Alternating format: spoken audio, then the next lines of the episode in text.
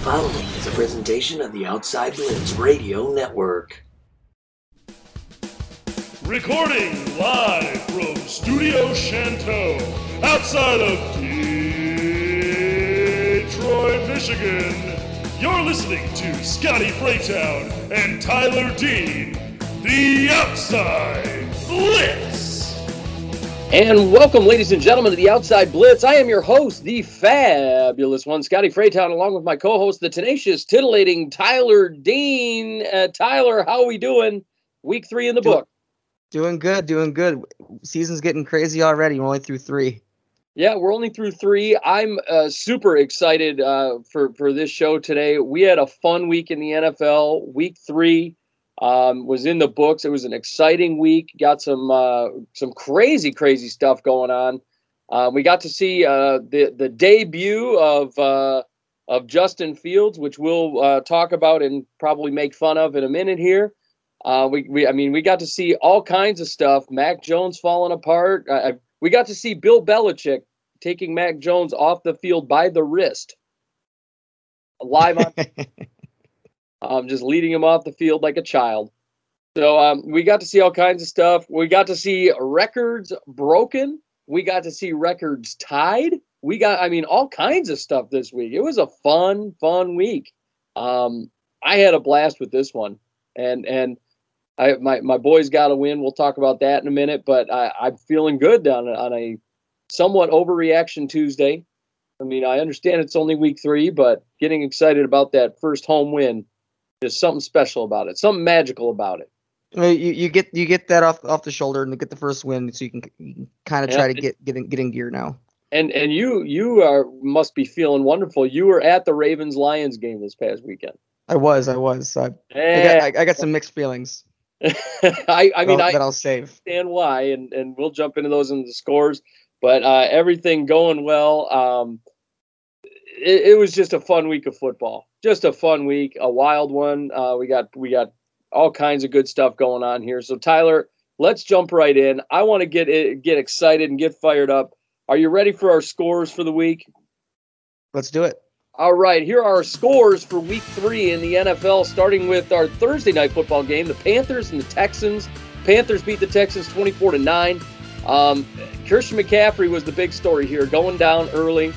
Uh, you know, this that was a painful, painful loss for the Panthers losing him, but they still got it done 24 to 9. Um, the Texans were playing scared in this game with Davis They, they were they, they didn't trust Mills at all. Yeah, they didn't at all. I don't understand why. I feel like they should have trusted him a lot more. Uh, he didn't play bad. According to the numbers, he was not bad, and and they didn't give him enough love. And and to be honest with you, when they did their hurry up offense at the end of the second quarter, we're leading into the half. Man, he looked impressive, didn't he? He, he did, he did. He, he started kind of warm up a little bit. I was, I was I was impressed, but I mean the team still needs a whole needs a lot of work in itself. Yeah, and, and obviously he's going to be a developmental project. Obviously, it's going to take time, but the Texans, um, i- you know, I, we'll we'll see. Right now, they're they're talking about Deshaun Watson stuff. So, and we'll jump into that shortly here. But uh, next up, you got the Chargers with the upset on Sunday versus the Chiefs. They beat the Chiefs 30 to 24. Justin Herbert getting it done. Um, Herbert played out of his mind. He, he played how I'd expect him to be playing the first two games of the season, and he, fi- and he finally came alive. Yeah, Justin Herbert, you know, and, and I've always talked to, I've talked about it on this show. I, I think we both have. Uh, I believe Justin Herbert is going to win a Super Bowl. And I right there with you. I still believe that. And I think he's a great quarterback. Um, and the Chiefs, right now, that puts them at the bottom of the division, one and two, which is um, incredible to me. Yeah, it, it's incredible. I mean, we, we haven't seen them start off like this before, but I, I'm also not worried either. Well, yeah, I'm kind of wondering if Matt Cassel's in town or something. And it, I mean, one, it, that, that's incredible. But, No. but they did. Fit, their two losses are two two good teams though, so it's it's hard to say that they're in trouble per se. Yeah, yeah, two good teams, but but one of them is the Chargers, and, and the Chargers have sort of been a, a relatively middle of the road team. We've seen the Chiefs lose games like this, where it's just like, oh hey, I'm going to take a random loss to the Raiders, you know. Right. But you know, like it, this early in the season, um, and and really to lose and, and be sitting in last in the division, and we know it's still early, and we know Patty Mahomes, and we know what he can do.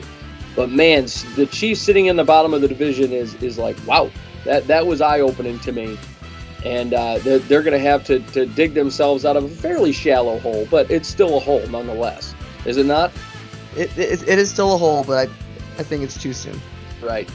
Uh, next up, we have kind of what we expected. The Cardinals beat the Jags 31 to 19. The reason I say kind of, though, it was looking like the Jags were going to pull an upset here for a minute on the Cardinals. They were hot off the gate, and this this was a very weird game. Yep, it was a strange one. Uh, we had so uh, we had Matt Prater attempt a 68-yard field goal, which was insanity, and it was insanity how close it got. Um, but the fact that the Jags had a player back there that returned it for a touchdown, that was pretty pretty wild. It was a wacky game, but uh, it was still a lot of fun. Cardinals still pull up the win. They advance to 3 and 0, 31 to 19 over the Jags. Trevor Lawrence still struggling, but that's to be expected with this team. With him being a rookie, you and I have talked about it in the past. Rookies should sit behind starters. Absolutely. Uh, next up, you got the Browns and the Bears. The Browns, 26 to six, and uh, Justin Fields makes his uh, debut. The Browns beat the Bears. Uh, Justin Fields, oh my gosh, six for 20 for 68 yards, no touchdowns. He took so many sacks in this game that he took 67 yards worth of sacks. So he technically only had one yard from scrimmage in this football game. Isn't that Yeah, the uh, what a stat. no, yeah, I, I'm, I'm, I'm speechless at how this one went. I mean, like, I, I had an idea how I thought it was gonna go, and uh, it was exceeded. I'm I'm amazed that the Bears or, or the Browns rather didn't put up more points th- at this point. I mean, like I understand the Bears defense is good, but man, the Browns uh, for as, as hard of a time as they gave the Bears offense and as many opportunities as they got, the Browns uh, they should have put up more more points. I will say Kareem Hunt had himself a hell of a day in this game. Oh yeah, Yeah, he had a monster day. Um, next up, you got the Bills and the, the Washington football team. The Bills dominate, 43 to 21. Josh Allen looked like looking like Josh Allen from last year. Um, after a rough Week One start, he comes out and takes his team back to two and one. Uh, Heinicke didn't look bad in this game. Um, he still had two picks, 14 for 24, 212, two touchdowns. Uh, but it, just obviously not going to be enough to get it done against a very, very tough Buffalo Bills team. Uh, nobody circles the wagons better. I think Josh Allen. Is it is it safe to say that we're we're not talking about a regression at this point?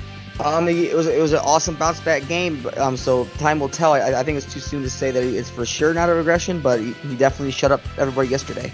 Yeah, for he this, did. for this And- weekend. and he did it against a very tough Washington defense. And and that's that's one thing that kind of opened my eyes. Is Washington's defense has been pretty good. So to put up 43 on the Washington defense, I'm going, oh, okay, he's here. So there's that. Next up, you got Titans and Colts. Titans 25, Colts 16. Um, Carson Wentz did not perform well in this game. The uh, the Colts, they're they're struggling. They're, this was a playoff team last year. Now they're 0 and 3. Uh, Carson Wentz 19 for 37 for 194. He had a rough day, but he, did, he didn't throw any interceptions or anything like that. Ryan Tannehill had a little bit of a rough day. He did have two picks on the day. But uh, again, the big story here comes down to big man Derrick Henry uh, ruining people's lives in this game, uh, just throwing people at one point. It was insane. As, as you'd expect, Derrick Henry's just on a tear, and, and he's doing it early now, which is dangerous for the rest of the league. Yeah, and, and one thing that that was like I don't know if you saw the hit over the weekend, him just just plowing into, I mean the opposing defender. I mean just lowering his shoulder, and that was that was I, I forget who it was that uh, uh, was it Brian Burns maybe I'm not sure, but that that was a grown man basically, and, and he lowered his shoulder on a linebacker and threw that man. I, I mean that that was a big boy play. so I was I laughed. Made look like a toddler. Oh yeah. Um, next up, you got the Saints beating the Patriots 28 to three. Mac Jones implodes in this game. Uh, the Saints really didn't have a very great day. This was another one of those Jameis Winston performances where he only had 128 yards through the air, but he had two touchdowns. So I mean, this is like very similar to So he, week he, he didn't play. Mista- he didn't. He didn't make any mistakes. Right. I mean, that's and and last week he made the mistakes. Last week he, he if you remember, he wound up on forgetful five. I mean, it, it's it's pretty um, interesting, and this is the what we what we see out of Jameis Winston. He's, it's very week to week, one week bad, one week good, one week bad, one week good. You never know what Jameis Winston's going to show up, and the Saints have been limiting limiting his throws.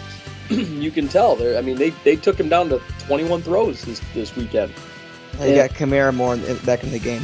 Yeah. So I mean, the Saints uh, they they roll roll out a win, but I, I'm wondering how long they can keep this up. Right now, as it stands, they're looking like an eight and eight team to me, but maybe that's just me.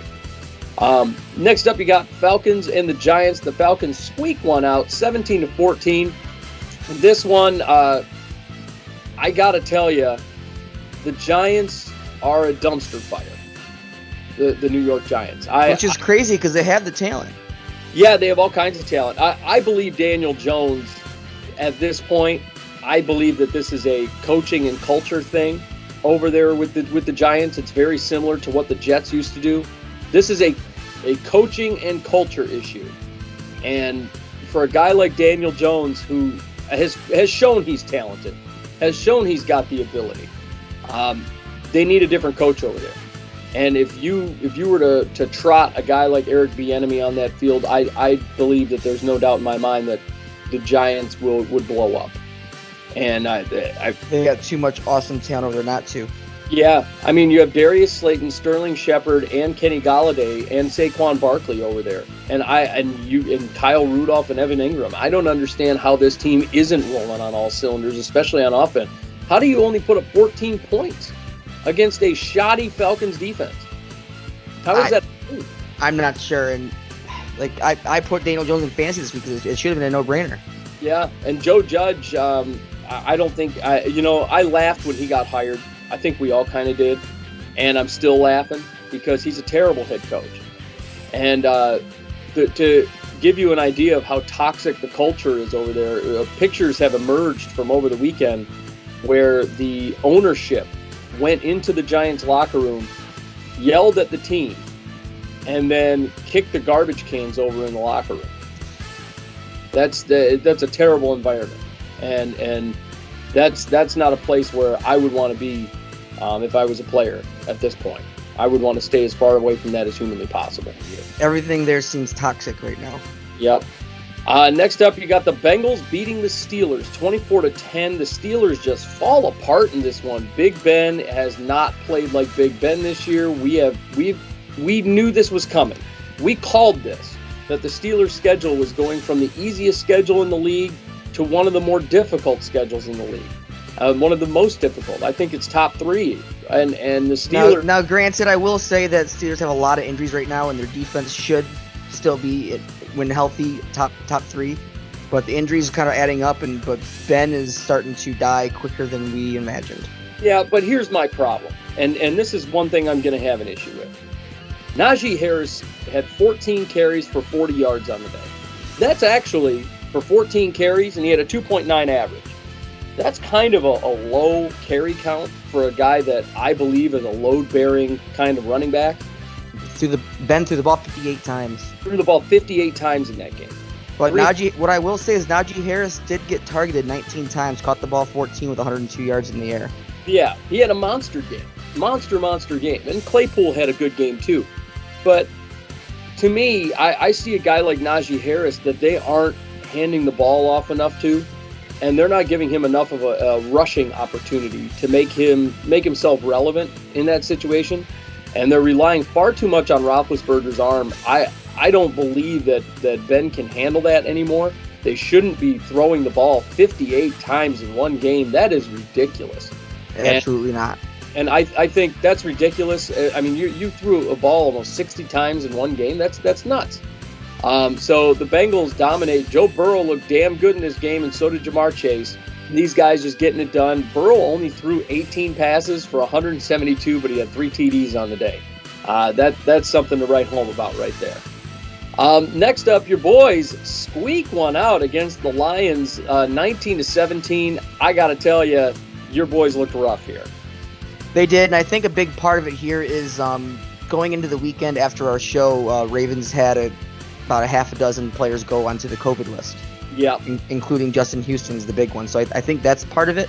There's also some Ravens are in this weird um, play down to opponent's thing right now because obviously they just went and dominated the Chiefs. Right. So it's hard to say what what this team is right now. Right, and, and we're going to talk about. Uh, well, I'll, I'll say that this right now. This score doesn't tell the whole story because there were three touchdown passes that Marquise Brown Yeah. dropped. It should have been a blowout, It should have been. and it was on its way to being one. Yeah, there were there were three passes that Marquise Brown dropped wide open. Though they were touchdown passes, they really were. All three of them were touchdown passes, and and he dropped them. They were in his hands, perfectly thrown. I mean, just beauties, and he dropped. Yeah, Lamar will end up getting the, the hit for not being able to be a deep deep pass passer, but he, he, Lamar got the ball on the mark.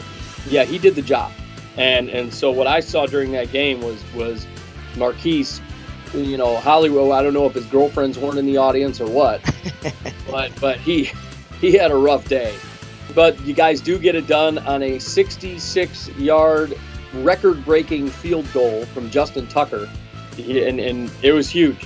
That was a huge uh, huge kick. I was amazed by the fact that I mean just banged off the crossbar and went in. And And you it- know, part of me is kind of glad that because obviously they're going to be showing this kick for a long time, Yeah, and, it's going to be a long time because 66 is going to be hard to top.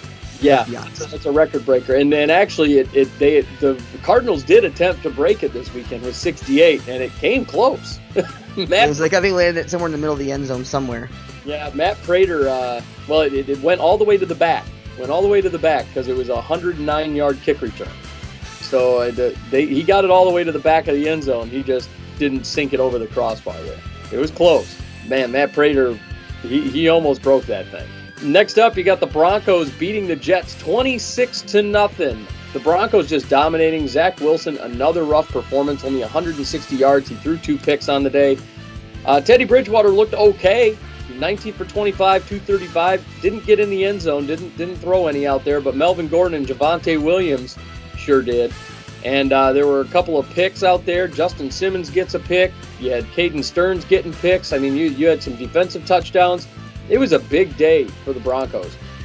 Yeah, Broncos got got the job done. I mean, uh, like you said, he didn't throw any touchdowns, but he he played well. He played manageable football, and they they got it done on the ground mostly. Yeah. Uh, next up, you got the Raiders coming back to beat the Dolphins. They were down in this one. They come back. They have the lead. The Dolphins tie it up. They go to overtime. The Dolphins kick a, a field goal, and then the Raiders have to respond in overtime, and the Raiders do. They score a touchdown here. Uh, Derek Carr getting it done. The big story of this one, not just Derek Carr and his beautiful 386 yard game, but Peyton Barber out of nowhere. Everybody would have thought Kenyon Drake, Drake would have been the guy. Uh-uh. Peyton Barber, 23 carries, 111 yards, and a touchdown. Out of nowhere, plays out of his mind. It was it was, it was fun to see. Josh Jacobs was out for, for this game. Uh, we don't know when Josh Jacobs is going to be back. He hasn't been placed on IR yet, but he is uh, currently on the injured list. And Peyton Barber gets it done for the Raiders. Um, they go up 31-28 over the Dolphins. Dolphins sink to one and two, and the Raiders currently sitting at the top of their division, three and zero. Next up, you got the Rams beating Tom Brady and the Bucs. Matt Stafford with the Rams tearing it up. He had a hell of a game. He had 343 yards, for touchdowns. The Rams, man, whoop, they look good. And The uh, Rams are looking sharp. They're looking like, like that Super Bowl type team that, that we both thought- they're, they're both expected they were going to be. Yeah, we, we were talking about this. We both, uh, and if I'm not mistaken, I think we both projected them and predicted them to be Super Bowl. The, we, Well, I went a little wild and went Cardinals, which I, which is still not looking too crazy. But I- but uh but Ram, we, we talked about the Rams. We knew they're going to be a Super Bowl contender right off the rip. yeah, I, I said that, that the Rams were going to make the Super Bowl this year, and right now it's kind of looking that way. It's kind of looking like we might see Rams and Cardinals in the NFC title game. That's that's the It's looking that way. that, that's way it's And Bucs are still very much in the mix too. Yeah, absolutely. So this this is going to be an interesting little little run here. I'm I'm excited for that. Um, speaking of that division, the Seahawks drop one to the Vikings. The Vikings get their first win of the year, 30 to 17. Kirk Cousins, baby, getting it done. Mark Sanchez called Kirk Cousins a stone cold killer. He was calling him the executioner during this game. And uh, the Vikings get one 30 to 17. The defense shuts down the second the Seahawks in the whole entire second half. uh, and and they they outscore them nine to nothing uh, in the second half. And and the Vikings, man, Kirk Cousins was on fire, 30 for 38, 323, three touchdowns. I mean, he just looked good. Even without Dalvin Cook on the field, Alexander Mattison came alive here. This is this is two teams that were, were in this weird. Um, we don't really know what their identity is because they've they've shown both their, both sides of their hands. Both Seahawks and Vikings have both both done that. Yeah. So it's curious where uh, where things progress. Do, do the Vikings continue this hot streak, or do we see more of a week one? Like, where is this team? It's it's hard to say. Yeah, and and one thing. So the Vikings for the last two weeks, the offense has been red hot. They've been getting it done. Klint Kubiak drew up a great game plan for both games, really. Uh, the Vikings are, like you said last week, are were about two plays away from being two and zero, and Right. uh, it- it's now they're one and two, and and I I really believe that this team is is pretty hot right now. They've got another big test coming up against the Cleveland Browns, who are a very tough defense. This this Vikings team, they they showed up and and they showed out for for U.S. Bank Stadium and those fans out there for their home opener. Um, I was impressed with Kirk Cousins, and right now, eh, uh, personally speaking, I, I believe that if the Vikings were three and zero right now, Kirk Cousins is in the MVP discussion a lot more than he is. I, I, I still don't think he's he's caught Murray or anything like that, but Kirk Cousins has had a very good start of the season. Yeah, I think he I think he's a fringe MVP discussion Oh, guy. de- definitely, definitely fringe. Yeah. Um, if he if he was three and zero, I think you're talking about he's in that discussion. And and is he is he on there with with Murray? Well, I don't know about that. Is he on there with Stafford? Well, I don't know about that. But if he if he was three and zero right now, He'd still be just outside because because I because they don't typically because the wins don't really aren't really the question here because because you can't put those losses on Kirk. well, you and you can put the part of the the Bengals loss on Kirk. I can I can dump that one on him partially, but the the uh, last two I couldn't put on him, and that's why I'm saying I think people would be a lot more inclined to be talking about him in that MVP discussion if they were three and zero. Because at the end of the day, people they see those wins and they go, "Oh, okay, look at that. He's three and zero. He led his team." And and that's kind of where people are looking at Matt Stafford right now. Because if Matt Stafford started this season one and two with the Rams, if he was in that position, I don't think people would be talking about Matt Stafford in the MVP discussion. I think people would be talking about Matt Stafford as though he was a bust, and it was a bad trade for the Rams. Yeah, people are fickle in how they view things. It's they look at individual and it's supposed to be a team sport. I don't necessarily agree with it, but Exactly. Um, next up, yeah, Sunday Night Football, Packers beat the Niners. They squeak one out, 30 to 28. It's a last-minute field goal. Man, uh, Aaron Rodgers, he looked good. The Niners, uh, Aaron Rodgers goes up early. The Niners come back. The Niners go up by a point. Leave uh, number 12 too much time on the clock. You left them what 37 seconds? I said. They, s- I think they said. And uh, Rodgers drives it downfield big field goal to, to finish it off by Mason Crosby, and, and the uh, Packers take one home, 30 to 28. It, this was a fun game. It was a good game. The Niners made it a good game. yeah, it, it was starting off to look not so good, but not, the, the second the second half started and like, oh boy, we got a game. Yep, it was an exciting one. I enjoyed uh, seeing what, uh, even though I don't like Aaron Rodgers, I enjoy, enjoyed watching how he played. He he played extremely well, and uh, the Packers got it done, 30 to 28. A lot tighter of a game than I thought it would be. Um, I thought the Packers were going to win, but I thought it would be like oh seven, eight, nine points. No, two point game. Um, last last second field goal. So Packers getting it done. And last but not least, last night's game, the Monday Night Football game, the Cowboys beat the Eagles 41 to 21. Cowboys looking sharp, and the Cowboys defense is actually much more one-sided than the score shows. yeah, I, I gotta tell you, the Cowboys defense and and the the kicker about this one is this is Atlanta's former head coach as the defensive coordinator, and the defense looks completely different. Sometimes people are better coordinators than they are head coaches. But but you got to think about this guy. He came from Atlanta, where they had all those star players and had no defense. And now he comes over to Dallas, becomes a defensive coordinator, and just completely tears it up as a defensive coordinator. I'm my mind is blown here. I, do, I don't understand how, how this guy how Quinn comes over here and and just takes over this defense and just rips up teams on the defensive side of the ball. It's mind blowing to me. because Atlanta for years had a shit defense. We know they had garbage defense, and here we are. Dallas Cowboys have one of the best defenses in the league right now. Jalen Hurts looked rough in this game. The Cowboys started playing some soft zone coverage late in the game. Uh, he in and the numbers don't tell the story about Jalen Hurts. He had he had 326, two touchdowns, two picks. He was 25 for 39, but right up until the fourth quarter, he was not having himself a good day, especially in the first half. They went they only had I, I think they said the Cowboys had more first downs in the first half than the Eagles had plays in the first half. Yeah, first half was looking brutal. Most of the game was looking brutal. There was a couple garbage time touchdowns that occurred.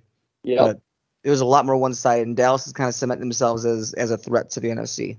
Yep, Dallas has is cemented themselves, and really they're they're looking like they're gonna they they have the best shot of taking uh, the East this year, and and we have we've spoken about that, and and we I, I believe we both predicted that the Dallas Cowboys are going to take the East this year. Um, with Yes. turning. So I mean, and uh, I, I'm just I can't believe the Cowboys have uh, started out the way they've started out. But those are your scores for uh, week three in the NFL. And uh, man, Tyler, we are uh, we are rolling right through here. I hope you're ready because it's about that time, Tyler. We are all ready for Tyler's Top 10. Tyler's top ten. All right, another big week of scoring, big week of, of stats, and another big week of Tyler's top ten. Kind of Yeah. start off with a nice honorable mention. I I, I throw one of these in here ti- from time to time, I love that. and that goes to Justin Tucker on the record-breaking 66-yard field goal. Yeah, I, I think he breaks top 10 if he makes all of his field goals in that game. He did have the one 40 yard miss. Um, 49. yeah, was it 49?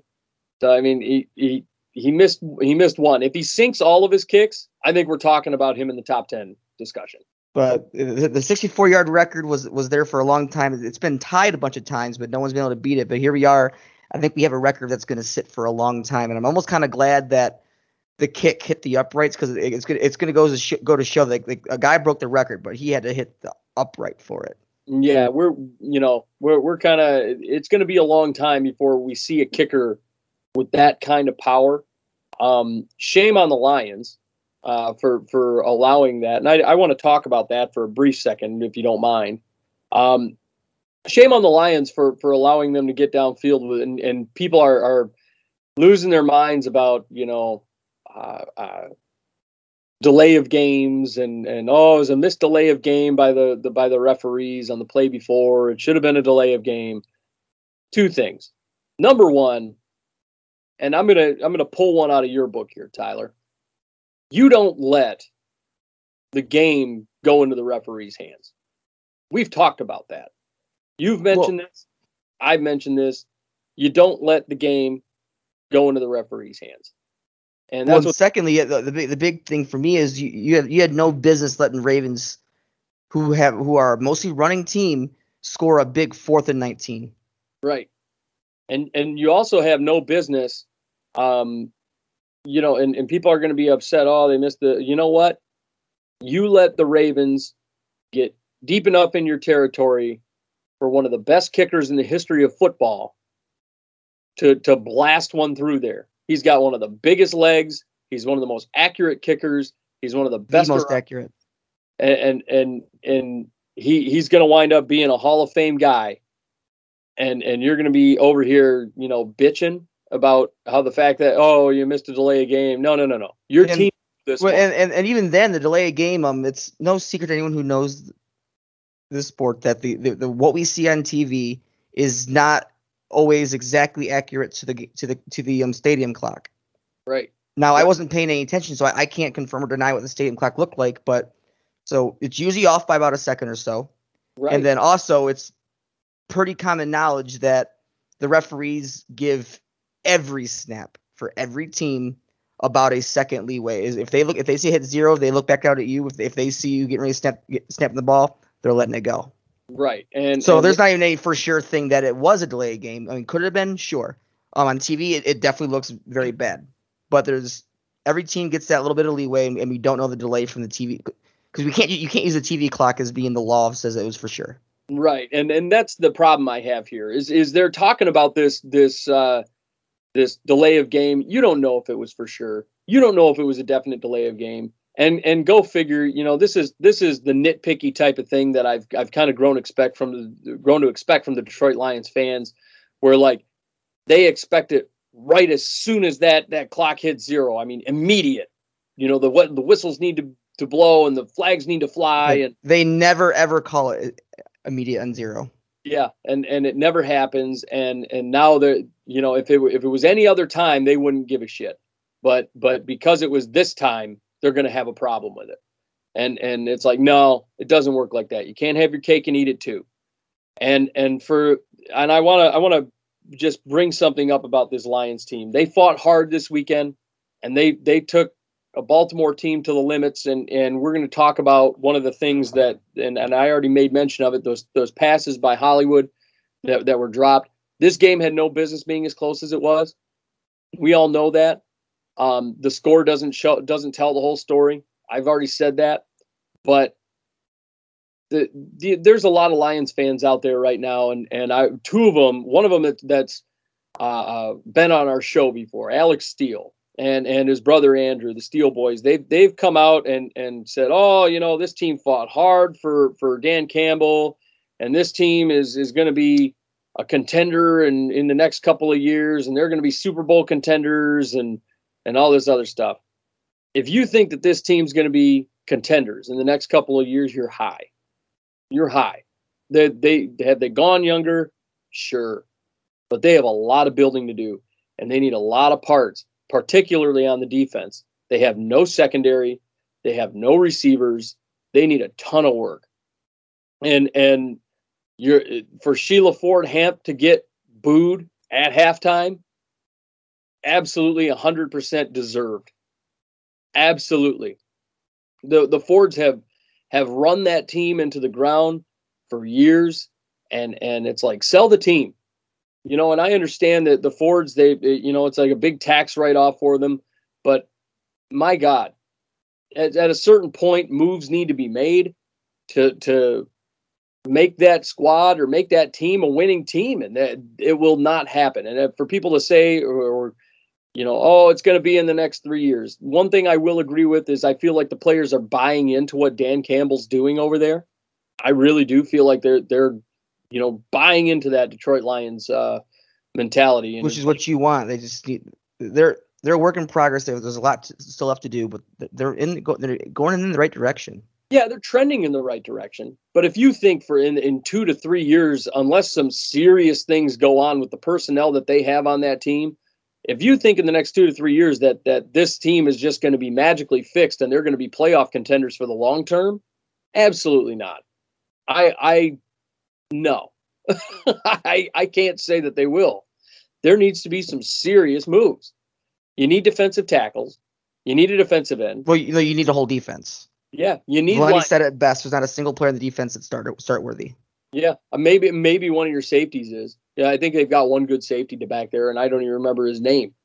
Um, you have no receivers. You have a, a pair of good running backs. I will say that DeAndre Swift was was a beast over the weekend. He looked and, good. And and Goff is is playing his heart out. Yeah, Goff is is trying very hard to make to bring this team to the promised land, and I believe that Jared Goff is the real deal, and he's the right man for the job over there.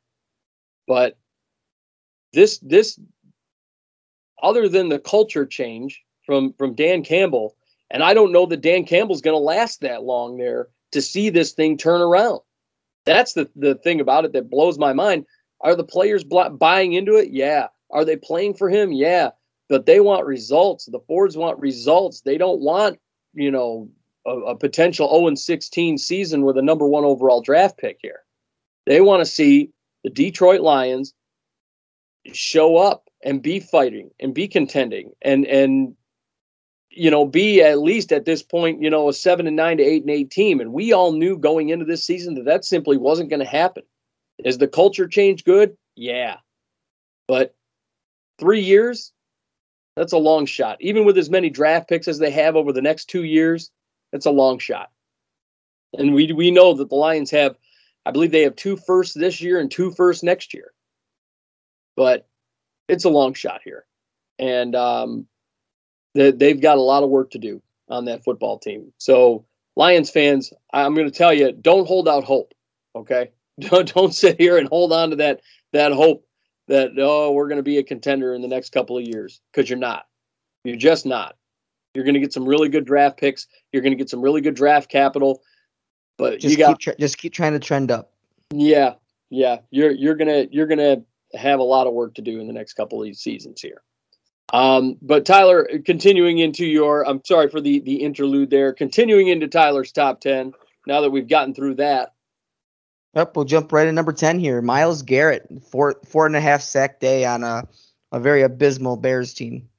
huge day. Um, Myles Garrett.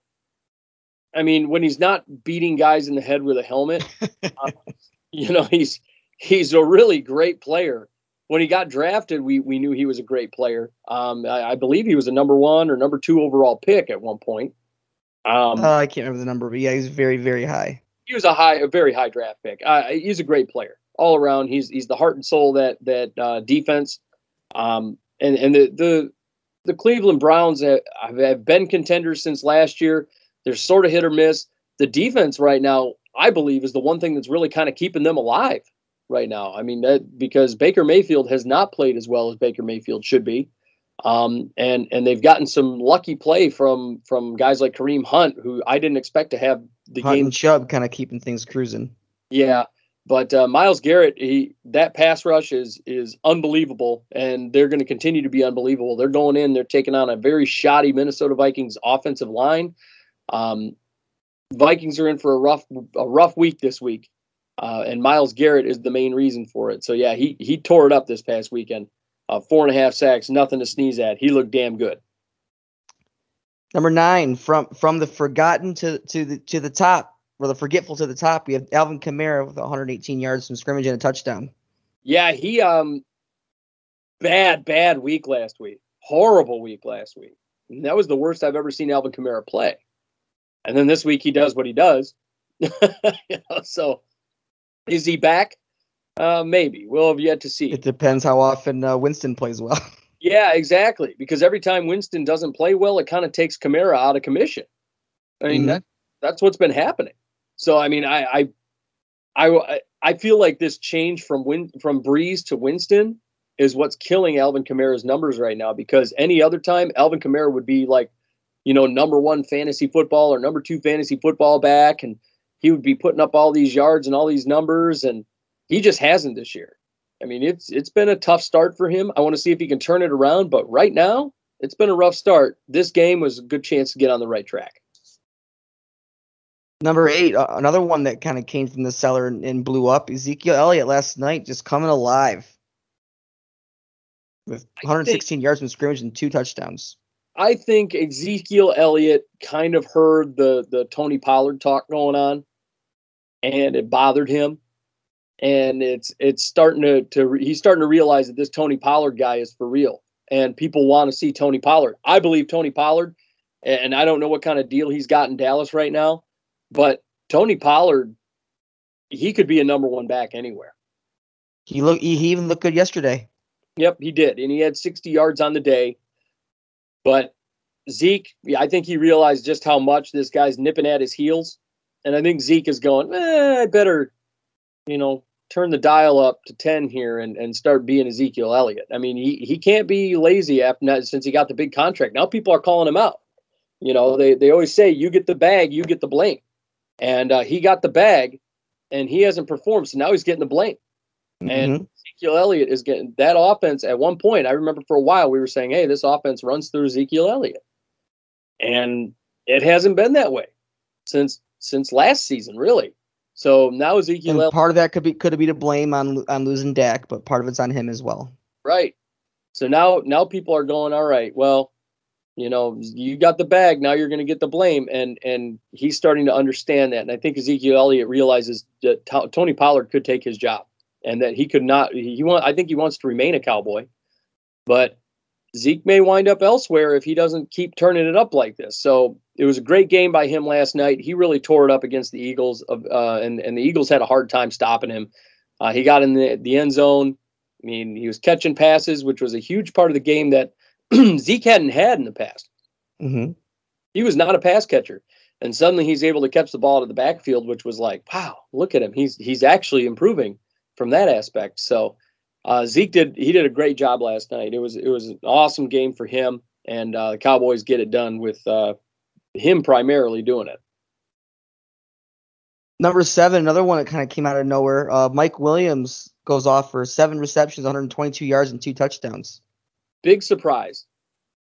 You know, usually we're talking about Keenan Allen over there. Yep. You know, I, I it's um it was a big surprise, but at the same time, the Chiefs' defense is dead last in the NFL right now. Um, their, their secondary looks rough. Uh, they they're missing Bashaud Breeland, but we're not liking him over here in Minnesota. I'll tell you that. Um, but he he he really just tears it up.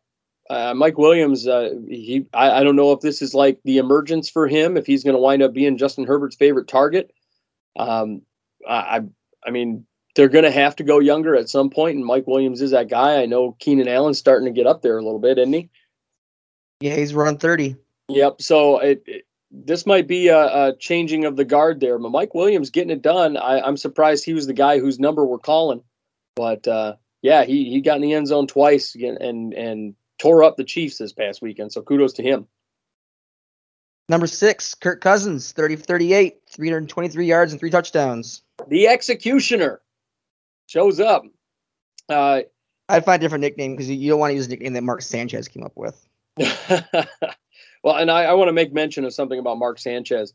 I never realized like like Mark Sanchez has like Mickey Mouse hands.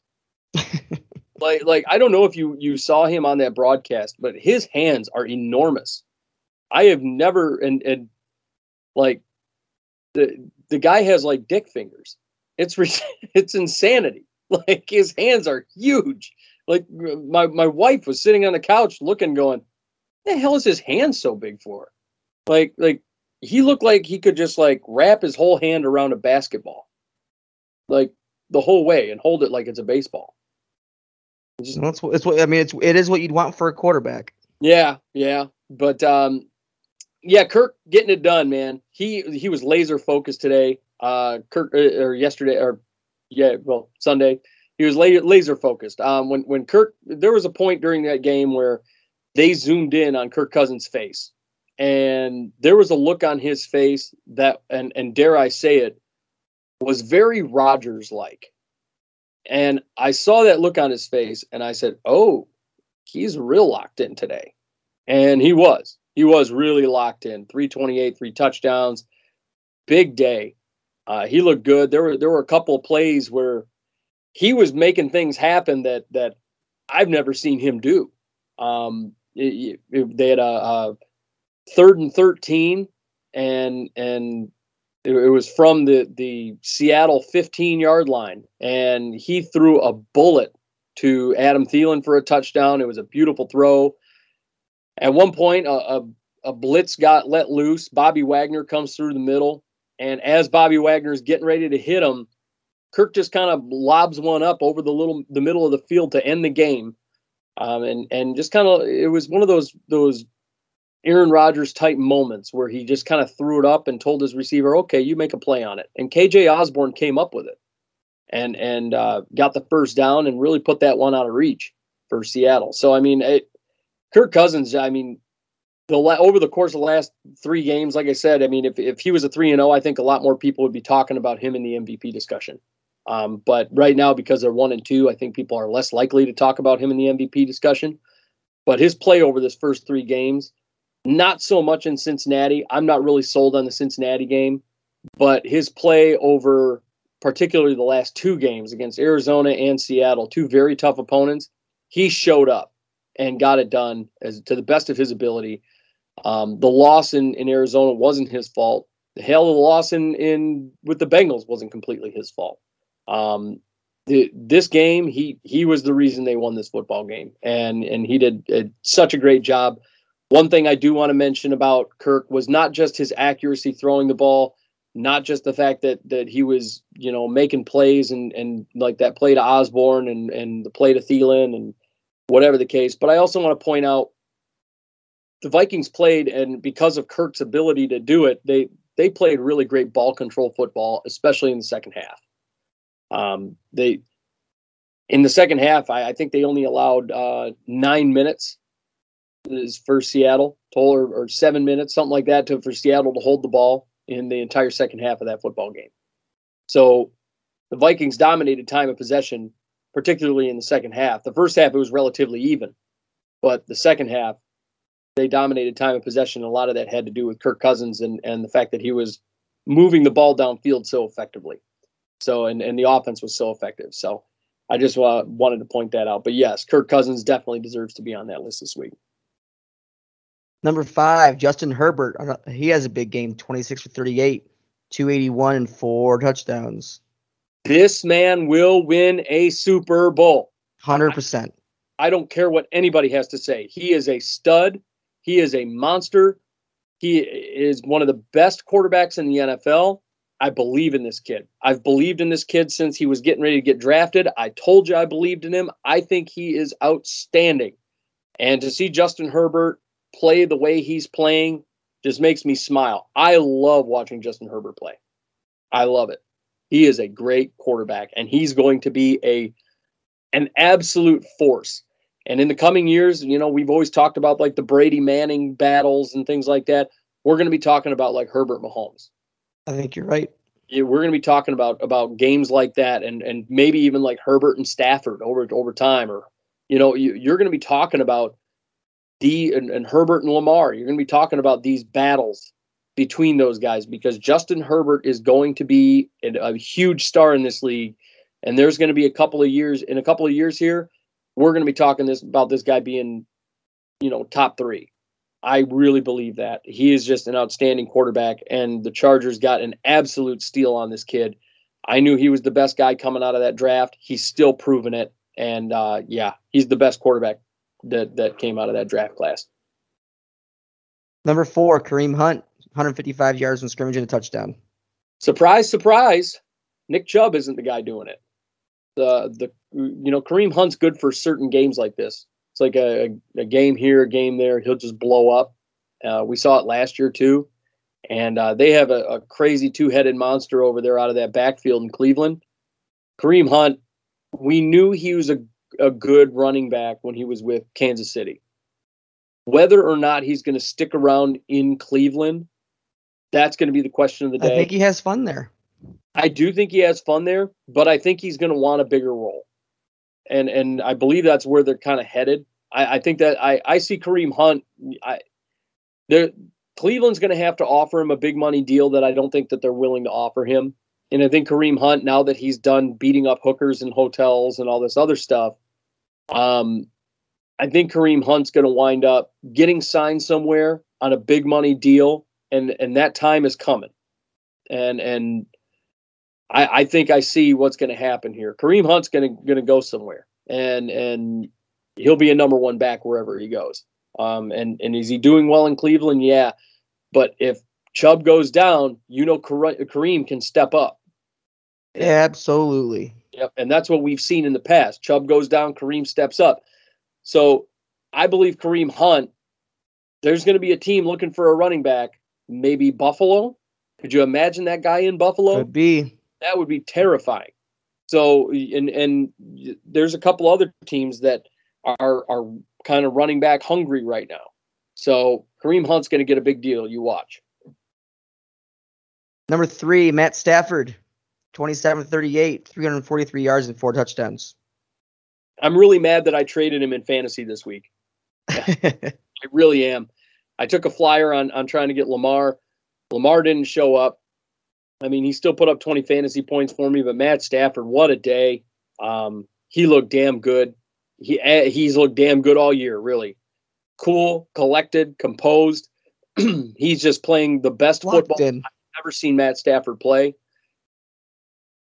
is a different guy, It's a completely different guy, and and I, I God, he just he looks so damn good, and now to see him absolutely shred Tampa Bay, that wasn't just like the the score doesn't tell the story here. It, even with them being within within you know ten points, it doesn't tell the story. It, it really doesn't. I mean, I the the Rams were were absolutely dominating. I, I mean, it, it's it's amazing to me. Uh, they were at one point they were up 31-17 going to the fourth quarter. So See, this is this is the Matt Stafford that I always that I've always known he is. Yeah, and and I I I'm I know for years I said you know he, he was Pad Stafford and everybody's like oh well I guess that Pad Stafford narrative isn't there anymore. Well, when he was at the Lions, he was Pad Stafford.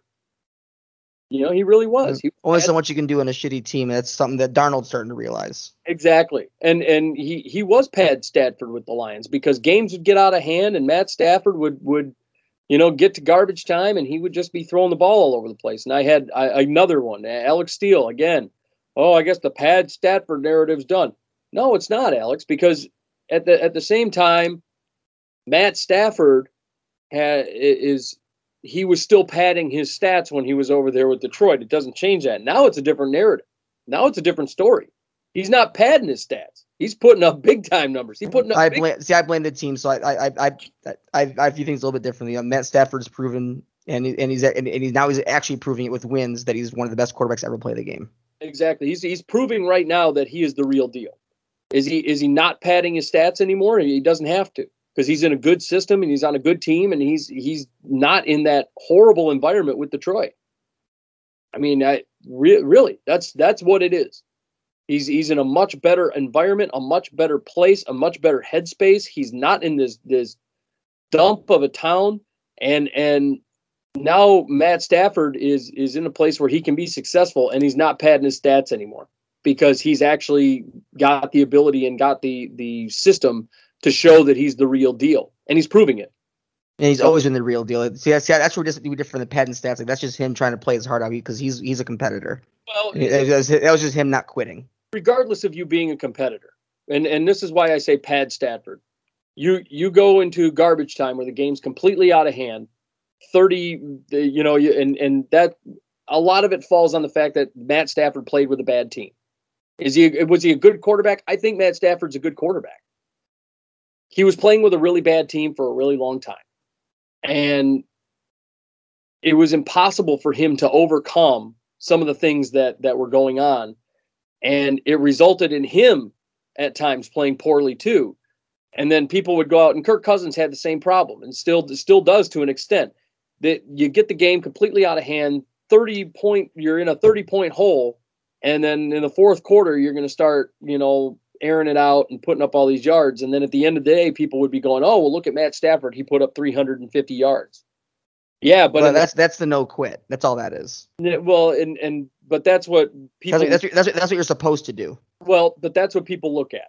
They look at that and then oh, look at those numbers. Look at those numbers. Well, yeah, he played like junk for the first three quarters though, and he and he did, and then that, a lot of those Lions games he did with the exception of those two seasons where they went to the playoffs where they only beat one team one team that finished over eight and eight. Matt Stafford, and that's why people kept calling him Pad Stafford for a long time, because at the end of the day, when when you got to the fourth quarter, when the game was completely out of hand, you call it no quit, but at the end of the day, it doesn't change that it padded his stats. And it, it made him look a lot better than he did. And a lot no, of it, it, it, caught up to the to how he is because Stafford's even if even if you'd retired a Lion, he would be a first ballot Hall of Famer, in my opinion. I don't think so. Um, I think he's a, a, very good quarterback. I will he be a Hall of Fame quarterback? Probably. He probably will be. And I think if he does well this season and and takes his Rams team to the to the promised land, I believe Matt Stafford goes as a Hall of Fame guy. I don't know about first ballot, but I know he's going to go as a Hall of Fame guy. But at that time, that's why the Pad Stafford narrative was out there, is because games were out of hand. That's when Matt Stafford suddenly was making plays. And a lot of it had to do with the fact that opposing defenses would play soft zone because they knew, oh, okay, well, it's this game's over, so they would start dropping it zone coverage. And it comes from the team he played for. That's uh, that's why I put it that. Yeah, and it is on. You're right. It is on the team he played for, but it doesn't change that he was padding his stats at that time, and in the fourth quarter, it doesn't change that that's what went on. It doesn't change that That's what happened. Regardless of whether you want to call it, oh, that's the no quit attitude or whatever the case may be. That's what happened. He padded his stats in the fourth quarter. And uh, that's where the pad Stafford narrative comes in. Now, looking what he's doing now, most definitely not padding his stats. But a lot of it has to do with the fact that he's in a much better team and he's in a much better headspace. He's in a, with a much better coach. All of it. Uh, 100% of it. Yeah, his his whole demeanor has changed because of where he's at right now, and he's not padding his stats at all. I, I'll straight up say this year. I mean, Matt Stafford looks like the real deal, and he's showing he's the real deal, and I love seeing it.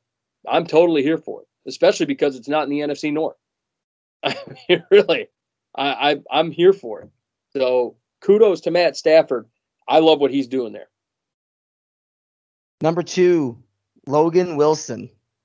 Led, tied for most tackles this week and also had two interceptions. Huge day. Huge day for Logan Wilson.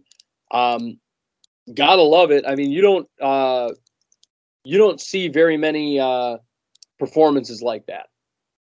Really don't. A um, hell of an outing for him. Yeah, and this is a guy that we we haven't really talked about very much. Honestly, we, I mean, he's he's a pretty middle of the road linebacker, but man, he showed up. He definitely showed up. Uh, and and I mean, the the Steelers had a had a rough time. I mean, he was dropping into coverage. Ben threw a really bad one to him. I mean, it was it was bad, and I mean, it was it was like directly to him. so, uh, I mean, and and I'm glad he came up with it because if he didn't come up with that interception, I'd say, man, you you need to get some stickum or something. but uh, yeah, one of the interceptions is bad, but one of them was was a really good pick, and and he he might be one of the better coverage linebackers in the league right now. Um, he's a, he's, so really, far. Yeah, he's an unlikely candidate to be leading the league in interceptions right now, but he is. Um, and and he's he's looking looking like a stud. So I mean, good for him. Gets the Bengals a win, looking good, and and hopefully he can keep it up for the Bengals' sake. And number one, Josh Allen, 32 for 43, 358, four touchdowns, and an additional rushing touchdown. There's the Josh Allen we know. There's the guy we were talking about last year. Um, rough couple of outings for the first couple weeks not all the yardage, not throwing the ball as effectively as he was last year. This week he comes out firing. I think he kind of heard people talking, and uh, man, he showed up and shelled out. I, I loved what he was doing this week. Um, his his arm strength looked great, uh, and and he was spreading the ball around. Uh, he was getting guys involved in that game that that uh, you know Cole Beasley and Emmanuel Sanders, for example. Emmanuel Sanders had a big game. Um, it, was it was a good game for for uh, him. I mean, five, five, receptions, 94 yards, two touchdowns for Sanders. Cole Beasley though, 11 receptions for 98 yards. He was, I mean, he had one, two, three, four, five different guys that had three catches or more in that game. So uh, huge game for him. Gotta love it. They get it done through the air against uh, the Washington defense, which is not an easy thing to do. Josh Allen, baby, he deserves to be in that number one spot this week. Absolutely. It's Josh Allen we, we uh, we've we've known from last year. I, I, I hope and I hope it continues. Yep. Now uh, next up we've got uh, I believe I found five that you forgot about, and I'm going to talk about them. So Tyler, here we go. We're going into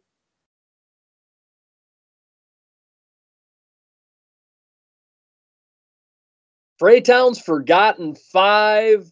Tyler, I believe that that there are several players you forgot and I have not one, I have not two, but I have three honorable mentions this week. That's how good this this week became for. It was a heck of a week. That's how many good performances we had. Um, the first honorable mention I got to say Trevon Diggs, baby, yeah. Stefon Diggs' brother, two tackles. He had three passes defended. He had a pick six on on uh, Monday Night Football against the Eagles. I heard his name called more times than any other corner. And uh, they were they were trying to pick on him, and it wasn't working. He was playing great ball, and uh, man, he he looked damn good against the Eagles this weekend or this well on Monday Night Football. Um, number two, I've got Eric Kendricks. He had 11 tackles. He had two for a loss. He had a sack. He had a QB hit. He had a QB pressure. Eric Kendricks was all over the field. I believe Eric Kendricks is one of the one of, if not the best linebacker in football. And I'm not just saying that to be a homer. I really do believe Eric Kendricks is the real deal, and a lot of people don't give him enough credit.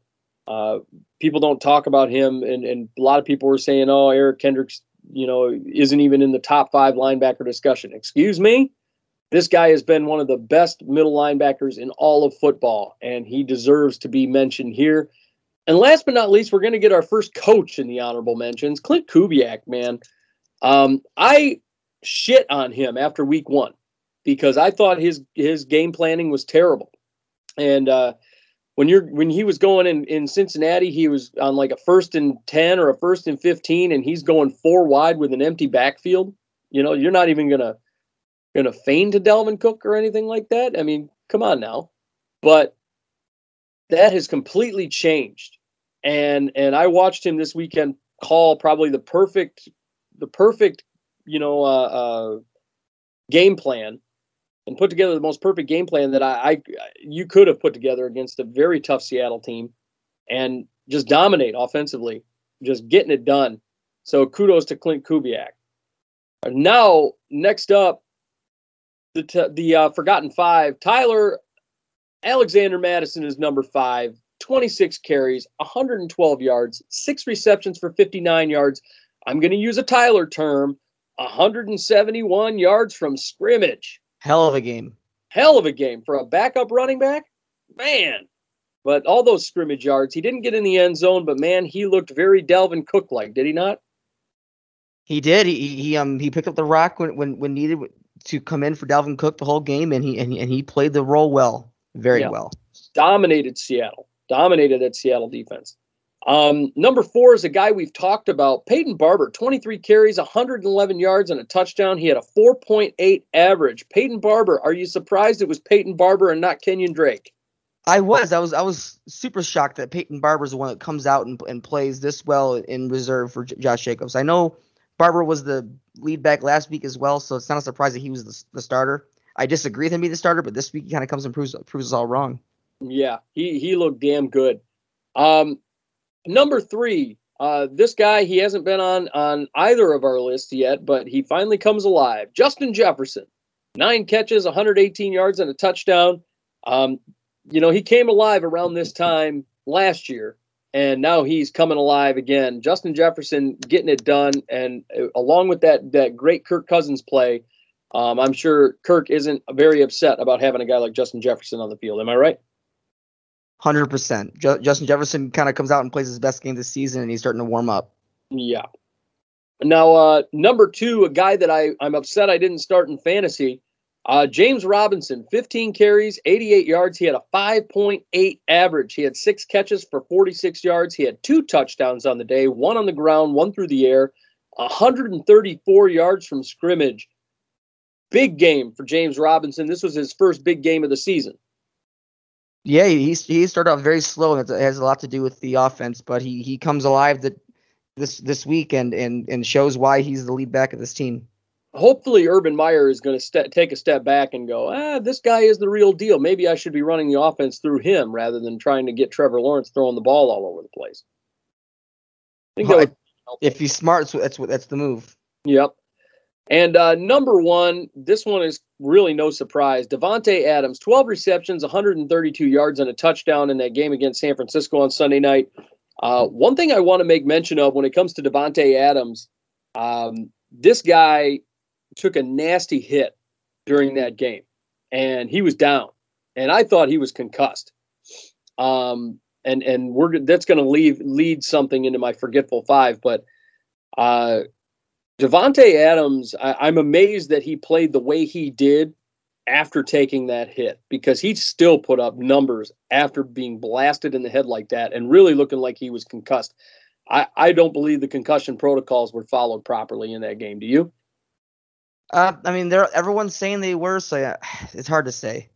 Yeah, I, I'm I'm having my doubts. I mean, uh, I saw that guy basically knocked out on the field and for him to be back on that field, I uh, uh, I don't know. And it was helmet to helmet. It was nasty. Um, he still played well, but I to me, I feel like that that that team doctor should be under investigation right now. Um, which leads me to my forgetful five. Um, honorable mention goes to the concussion doctors on the sideline. Niners game. Um, they have no business uh, sending a guy like Davante Adams out of the field, in my opinion. After that hit, I mean, yeah, I guess they said he's fine, but I'm, I, I'm kind of going, eh, it looked questionable. Um, so the NFL will be investigating them. Uh, number five on the forgetful five goes to Mac Jones. 30 for 51, 270. He had a touchdown, but he had three interceptions on the day. Rough day for Mac Jones. Uh, yeah, I that was He's that was trending tough. in the wrong direction. Yeah, he started out really nicely. Um, he wasn't putting up huge numbers, but can't be throwing the ball 51 times as a rook. You know that's not going to. That's never ends well. It really doesn't end well. And uh, Mac Jones throwing the three picks. That was his first rough game. Belichick guides him off the field like a toddler. Um, that was you know out in the middle of the mall there. I mean, it, it was it was just bad. It was just bad. That was not what we expected.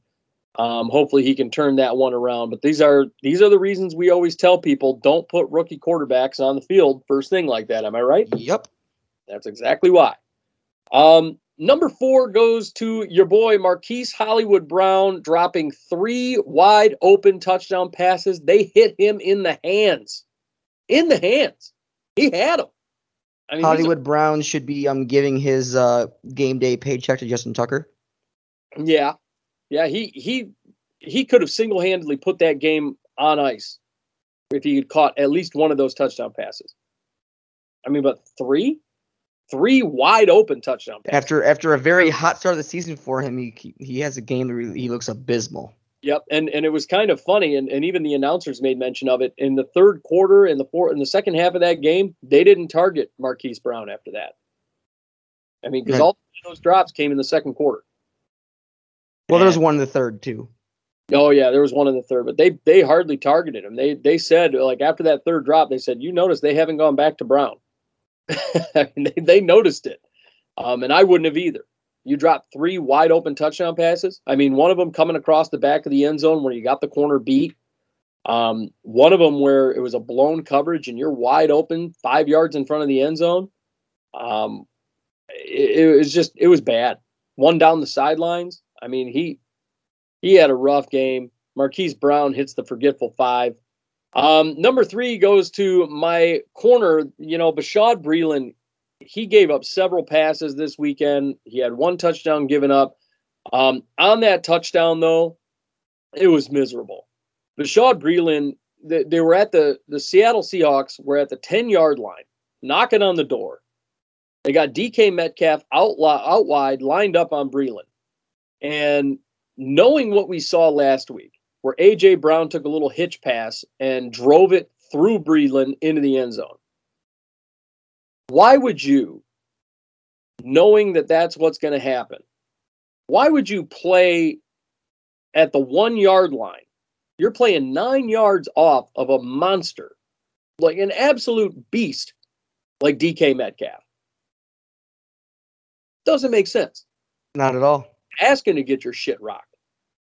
I mean, really, you're just you're asking to get rocked. You're, you're I mean, that man is going to impose his will on you, and there's nothing you can do or say to stop it.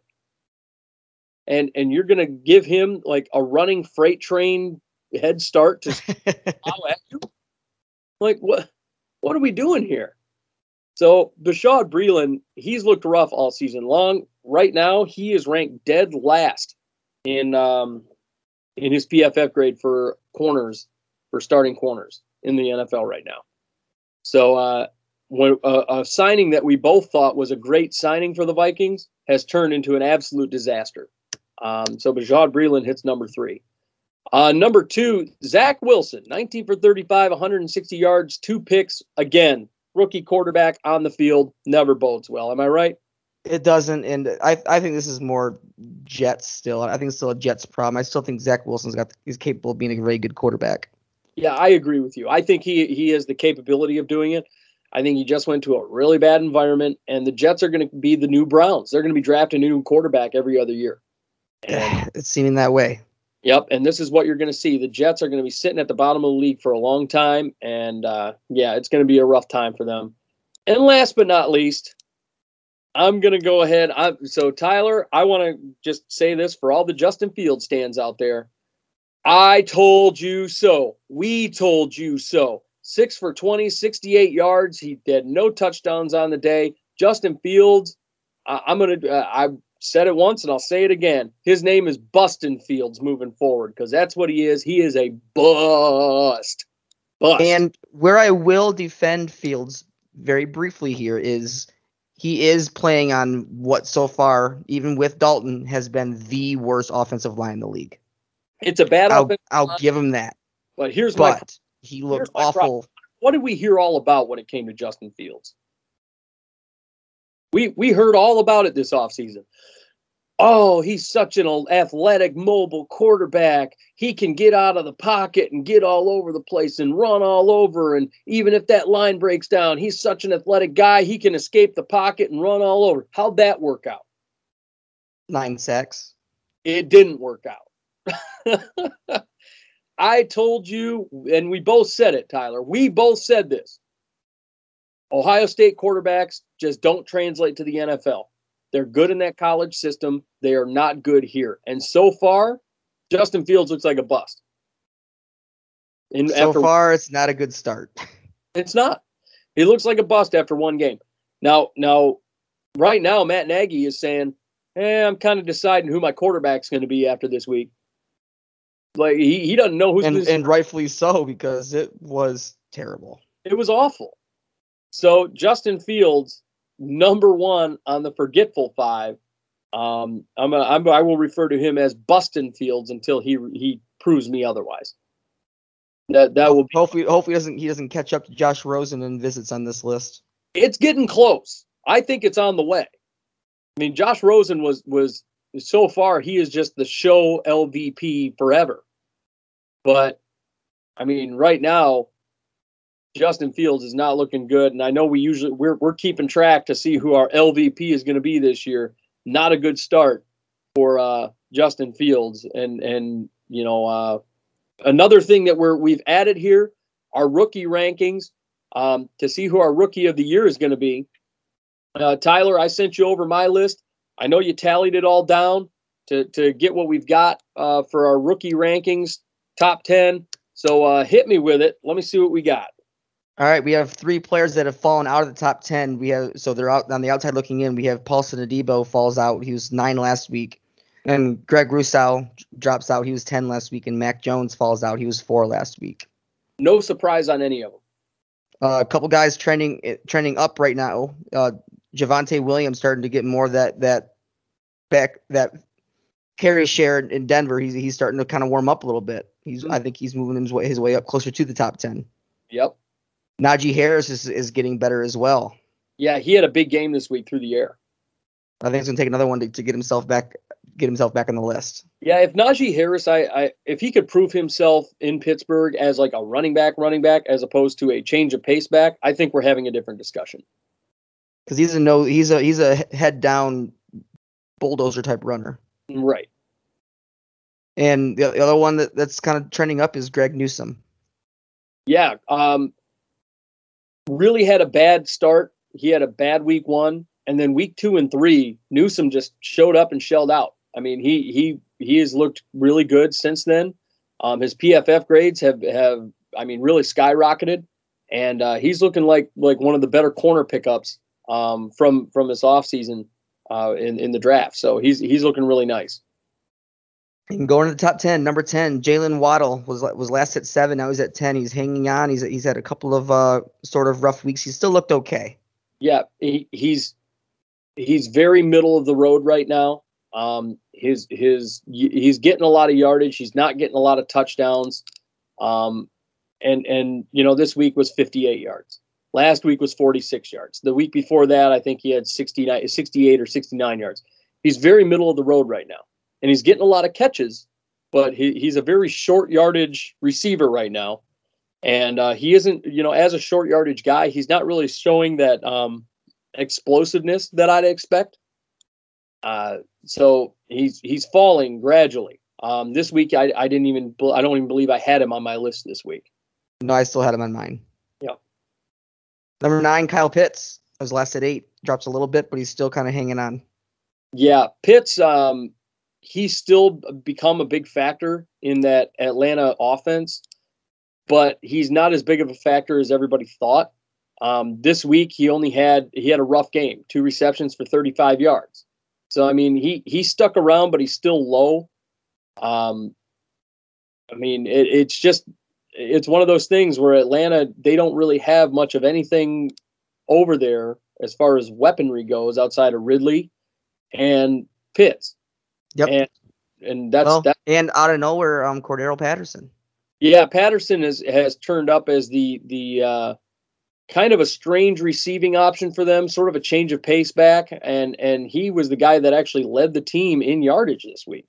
Yep. So I, it's kind of an interesting little dynamic. I would like to see if if Pitts can can start turning it up. We were talking last week is, you know, he's going to get higher toward the list if he starts putting up those those Gonzalez type numbers that we expect.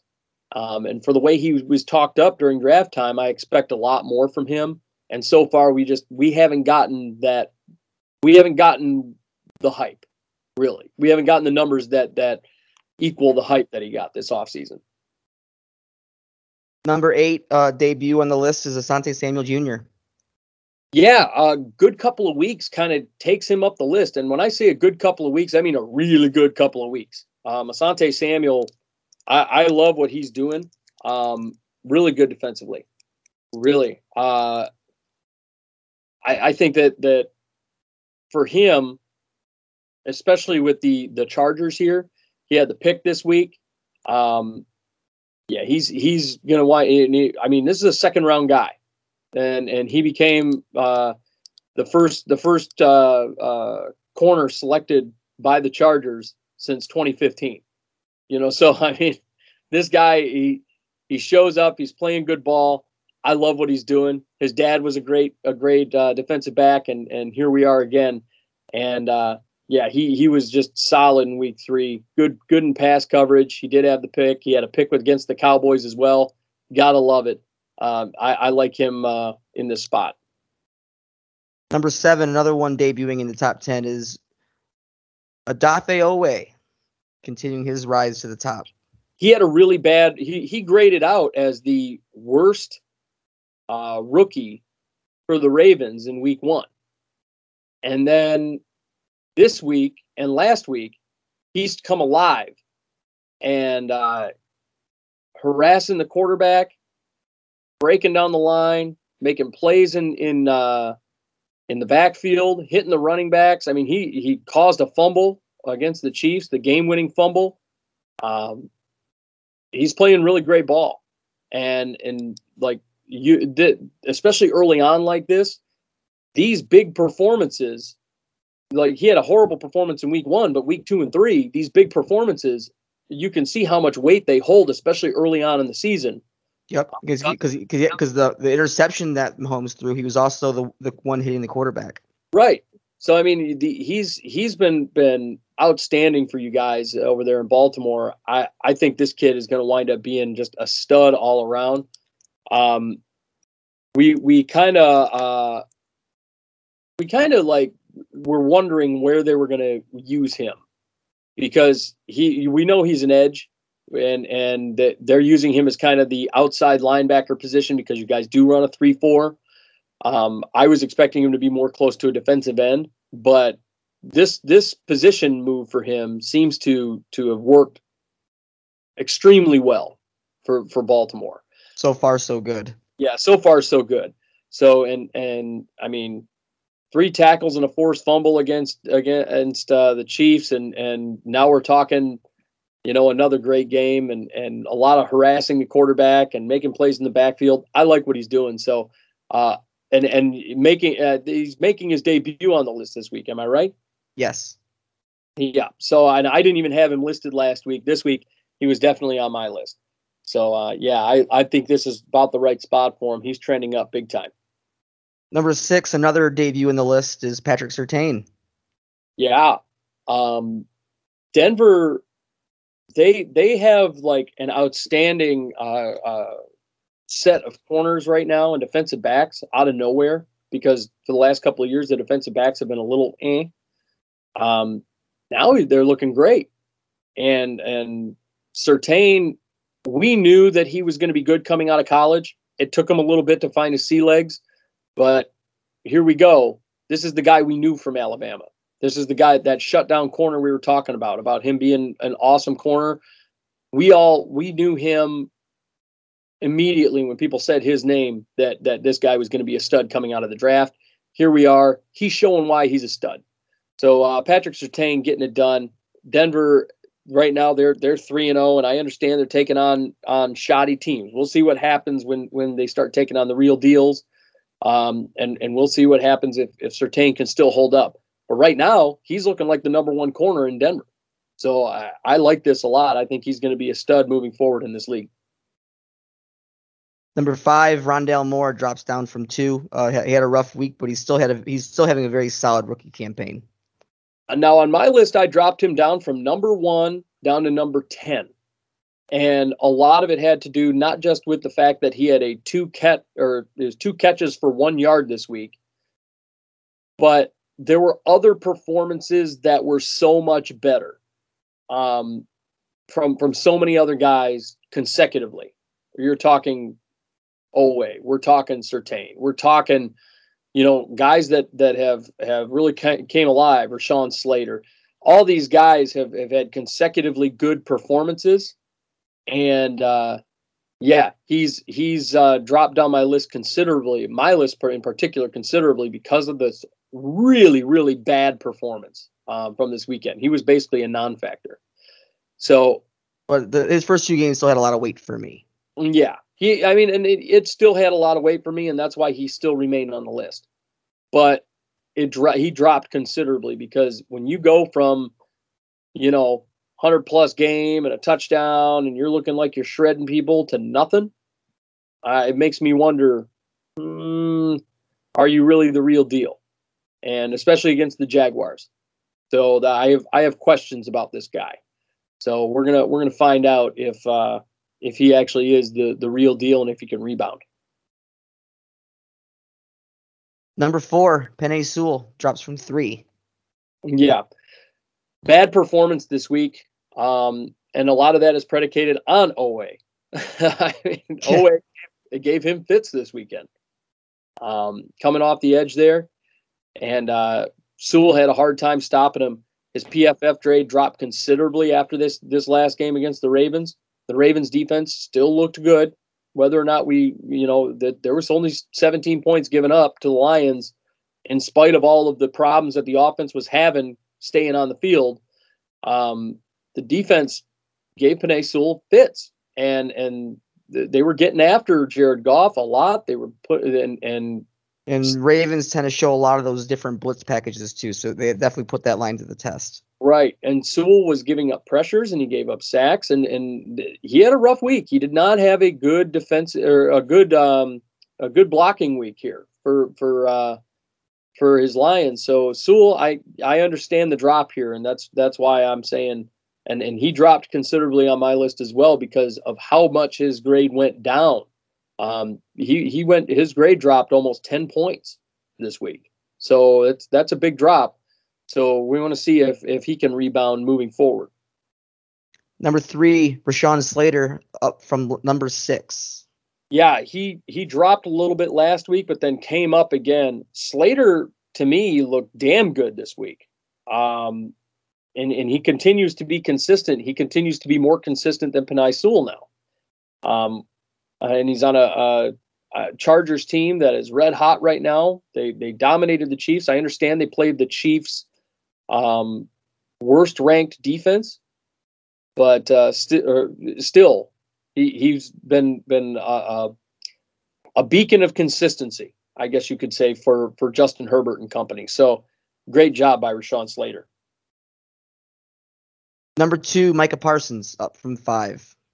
I'm surprised he's sitting at number two. Um, currently out of all the rookies, uh, according to Pro Football Focus, he has the highest PFF grade out of any rookie. And he's sitting around an 81.5, which is enormous. Um, that's ridiculously good for a rookie. He went and played a defensive end position last week that he had no business playing. Um, and then and then this week uh, this week he was back at his middle linebacker position and doing what he does. Um, but Micah Parsons played great football this weekend. He's been consistent. He's pro- arguably right now, according to Pro Football Focus, he is the best rookie out of this draft class. Um, it, I, I, believe that that Micah Parsons, and he was number one on my list. I, I think he is he is the man um, right now. But we do know who number one is here. Yeah, and we had ours flip flopped, and I, I just couldn't give Ja'Marr Chase down to two because of like he had a, he had a two touchdown performance. He's, he's still playing at an obnoxiously high level. Yeah. Um, Chase gets number one. He he last week he outplayed Parsons, but a lot of it had to do with Parsons being shifted to defensive end. Um, I still think that Ja'Marr Chase is he he's definitely in the conversation for rookie of the year right now. I think these two guys right now are are going to be having battles and pissing matches for the next couple of weeks about who's going to be our rookie of the year or the guy who we believe deserved to be rookie of the year. Um, currently, I, I I believe it to be Parsons, but obviously, you know, um, you know the vote, the way we've had it laid out over the last couple of weeks. Obviously, the math says that um, Ja'Marr Chase winds up in that number one spot we're going to see if that changes over the course of the next few weeks. We're going to see if if Ja'Marr Chase does have a couple of rough games against some tougher teams. Um, want to see if he's the real deal. So Ja'Marr Chase sits there as the number one on our rookie rankings. And uh, Tyler, that's all for our rookies. Uh, and we're gonna be taking a quick break here. We're gonna be jumping into our news. We got uh, not a whole lot of stories around the league, but we do have our our news around the league. Plus, we got our predictions going into the next uh, next couple of uh, games here. So, um, you ready for that, Tyler? Oh yeah. All right. So uh, we're gonna go ahead and take a quick break, and we'll be right back right here on the Outside Blitz. At It's Your Time Massage, you get all the benefits of one of the larger massage chain parlors, but in a more intimate and personal setting. With four years' experience, massage therapist and owner Amanda Yata's goal is to help people in a natural way offering Swedish, deep tissue, pregnancy, aromatherapy, and sports massages. You will feel better and have more energy in just one hour. It's Your Time Massage is offered in home, Amanda's or yours, with the rates ranging from $55 to $130. You get professional quality at an affordable rate. Contact Amanda today at 313 686 4347 or online at iytmassage.com. It's Your Time Massage a natural way to improve your well being.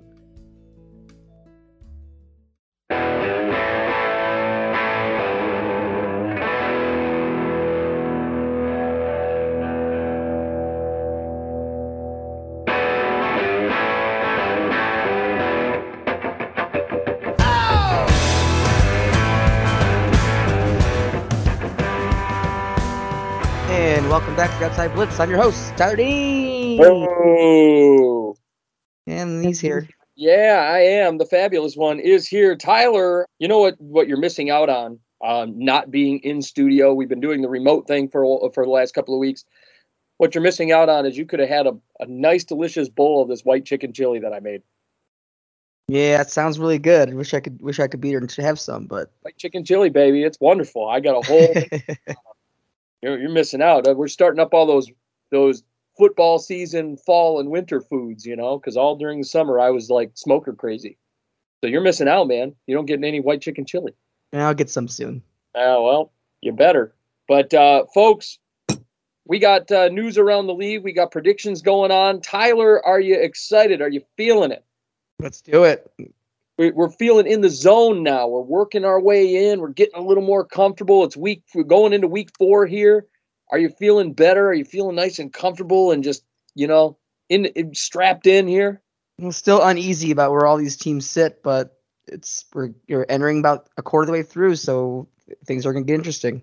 It's hard to believe we're already a quarter of the way through. Well, about that's, to be, but yeah, yeah, that's that's amazing to me because like like we wait so long for football, and and like we, I mean that that dead period between NFL draft to the start of the season is just it's like what are we doing here and you know we, we get all the, the the news around you know the the training camps and whatnot. We wait so long for football season, and here we are, and we're almost a quarter of the way into the season already, and it just feels like like you blinked, and It boom, goes quick.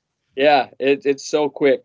Um, but I'm that's one of the reasons. What probably one of the only reasons I'm I'm happy that they extended the the season to 17 games, and they might even do it to 18 games. We're going to see. I mean, I know there are they've been in discussions for that, but um, Tyler, we got news around the league. A lot of injuries, a lot of lot of stuff going on. Um, and and I'm going to go ahead and get started with probably the biggest news around the league right now. Richard Sherman goes and works out with the Bucs. He signs a one-year deal before he leaves. The Bucs secondary is all banged up. Richard Sherman comes in. Do you think he helps his Buccaneers defense who really, I mean, that Bucs defense has not looked, especially in the secondary, has not looked like the Buccaneers from last year.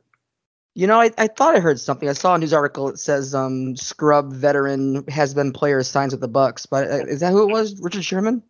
Ouch. No, this is not news. This is not news. He's he's done. He's been done. This I, I this is kind of news I could care less about. I I don't think she, Richard Sherman has it anymore. I don't think he's going to help that team at all. I I, I think it's actually going to be a downgrade. Richard Sherman. So the, the I, we we know that that um, the Bucs secondary has has suffered a lot of injuries. We know that they've been in trouble in that you know from that aspect. But uh, one thing that is definitely for sure is is they need a number one corner over there. Whether or not Richard Sherman is the guy that that is going to go and you know get it done, he did have a decent time in San Francisco. I mean, let's let's be real. He he did he did well in San Francisco. Obviously, he went to a Super Bowl and and yeah, he got burned by Tyreek Hill and all that jazz, and everybody made a big stink about it. But the reality is, is that Richard Sherman did well in San Francisco. Now, basically, uh, I mean, he was basically a year removed from the league. If I'm not mistaken, he was hurt last year. Um, and and I know Richard Sherman has never been a man-to-man corner. He's never been that. He'll never be that. Uh, the Buccaneers like to run a lot of man to man, so I don't know if he's going to fit that scheme or if Bruce Arians is going to take a step back and go, "Hmm, I'm going to drop this guy in the zone because that's what he is. He's a zone coverage corner, and that's when he's the most successful. That's when he was successful with the Legion of Boom. That's when he was successful with uh, uh, the 49ers. And during those occasions when he was dropped into man coverage against those speedier wide receivers, he just wasn't good.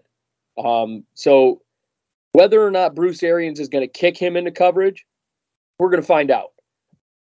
But I do think that that it's the best way to put it. I think is it's a panic signing, is it not? It is. It's just Yeah. using using a metric that you like is last year was his worst PFF grade. Yes. Yep. And and the PFF grades, you know, they don't always tell the story. They almost Uh, never do, but You know, they they can they can tell most of the story, but the you know most there's not a lot of metrics out there that do tell the full story. I think the closest thing that that uh, uh, tells the story is the PFF grade, but at the same time, um, yeah, statistically, Richard Sherman's worst year was last year. Now, you we're going to find out. I mean, Bruce Arians does a lot of crazy, wacky things. He pulls a lot of good stuff out of players that that you really wouldn't expect. I mean, Antonio Brown, for example. Um, but we're gonna we're gonna see if Richard Sherman still has it. We know he's he's got all that stupid nonsense going on off the field.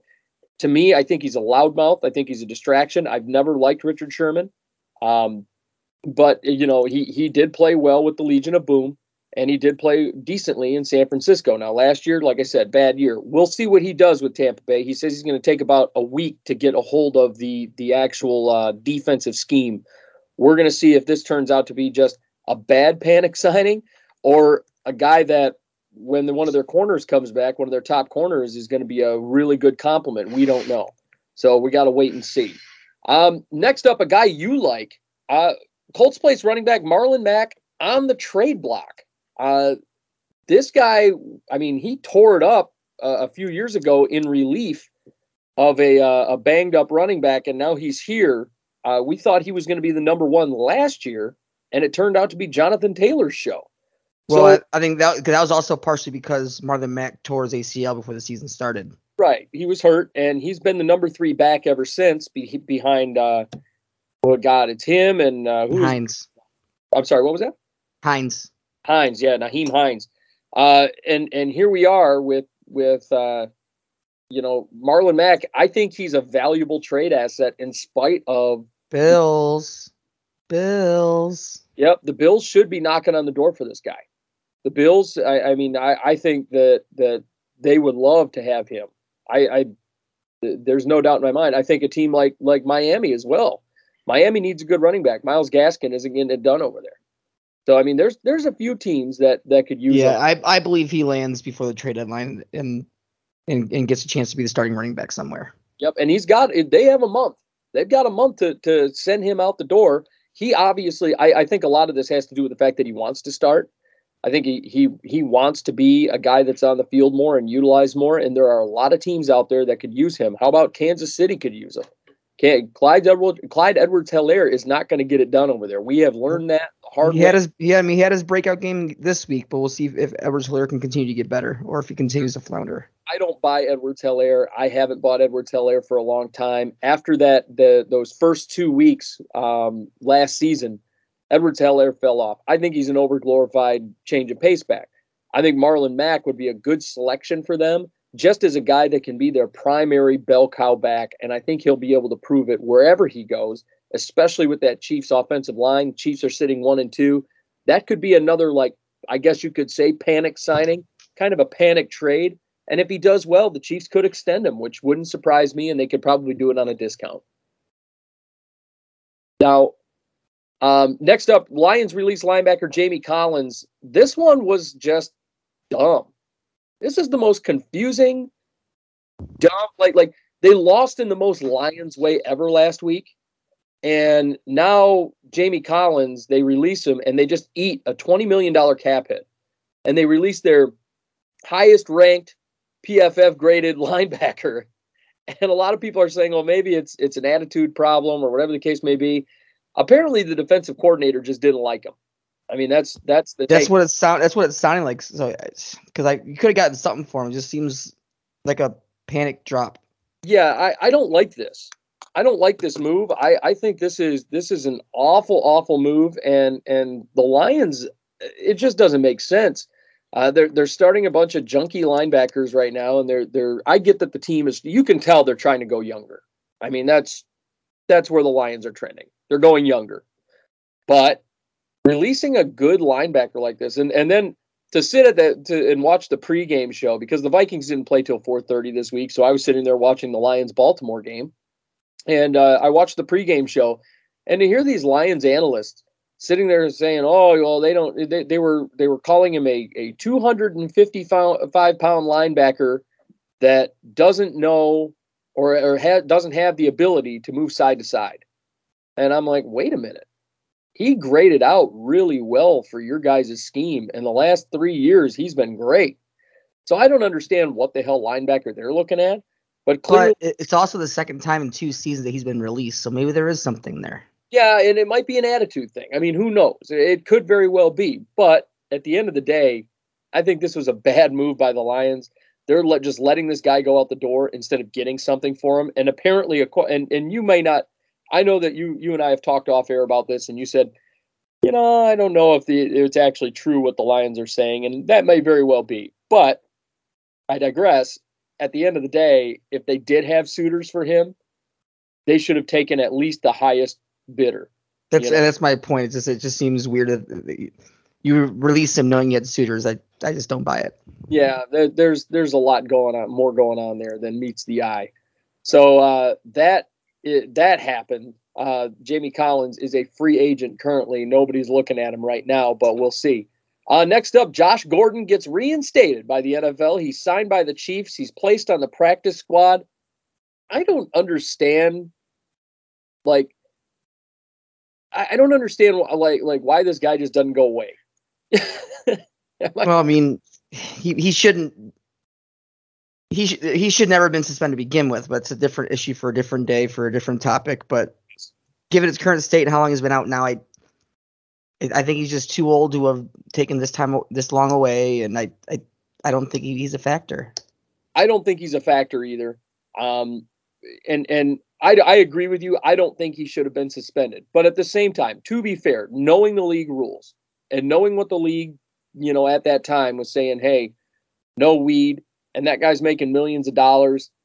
Just get off the weed, man. Oh no, hundred percent agree on, Yeah. on that aspect. Get off the weed. I mean, if, if that's what the league is saying and you're getting paid millions, get off the weed. I, I don't understand like why that's a problem. I, I don't understand how if I was getting paid shit a hundred thousand dollars, I, I wouldn't uh, you know, and, and they said, Oh, you can't drink beer. Okay. I mean, I don't understand this guy. It makes no sense. So, uh, but he's back. Apparently, he signed with the Chiefs. I don't understand the Chiefs signing him either. It's it's like a reclamation project, um, kind of like Antonio Brown. The Chiefs don't really need the weapons, in spite of the fact that they're one and two. They they more or less need a running back, not a receiver. Well, they they kind of do need the weapons though, because their only two receivers are all are, are deep threats. yeah, I mean, I guess, but is is Josh Gordon any different? Josh Gordon was a deep threat too. Yeah, I mean, we're only paying him two hundred ten thousand. So I, I I agree on signing Josh Gordon for for for for peanuts. I that I agree on. Yeah, So- I, it is for peanuts. That's that's the big thing. But I, I don't know if he's going to wind up being a factor for him. Like you said, I think he's, uh, a bit too old at this point. Um, he's been in and out of the league. I mean, what this is was this four or five times at this point. I lost track. Yeah, it's it's been too many. So Josh Gordon is back with the Chiefs. Uh, next up, you got so after so the Steelers go out and they lose to the Bengals this week. Uh, wide receiver Tyler Boyd believes that the C- the Steelers simply and I quote gave up during Sunday's loss. Um, Tyler, are did you see what I saw? Did the Steelers give up, or was Big Big Ben just just garbage? Big Ben's dying. I think he is. I, is I simply, quite simply, what, what we've been saying is Big Ben is finally just dying and it's happening quick. Yeah, I, I think he's done. It it seems like Big Ben is done at this point. Uh, he hasn't played well. The arm strength isn't there. He can't hit the deep ball. Um, I think he's done. I think we're we're talking about the end of an era here, and and we're, we're watching this this uh, the old guy kind of wither away at this point. He's a Hall of Fame first ballot. Ben Roethlisberger, first ballot Hall of Famer. I don't I don't care what anybody has to say. He is, but uh, we're watching him him just struggle and die here. I mean, that's that, that's what we're we're seeing here, and his career is is basically winding down, and he needs to just hang him up. I it's think, reminiscence of Peyton Manning in his last year. Yeah, that's kind of what it reminds me of because Peyton Manning his last year was not good. He, he got sat for Trevor Siemian, and he got sat. When he was hurt, but, yeah, well, but yeah, and then and then uh, Osweiler stayed in there for a while after even after Peyton was healthy. I mean, there, there was a lot of stuff going on there, and Peyton got it done in the playoffs, and, and the defense really kind of dragged him through it. But uh, that's kind of what we're seeing out of Ben Roethlisberger right now, and I, I mean, I think like you said, this is this is Peyton Manning 2.0. It's the end of an era, and I think that that uh, yeah, that we're we're watching Ben wither away here. Um, but he will be a first ballot Hall of Famer. I think he's done after this year, don't you? oh, I I think I don't think there's any way he, he can stick around to this. He, he'd be crazy to try. Yeah, I think he's nuts for that.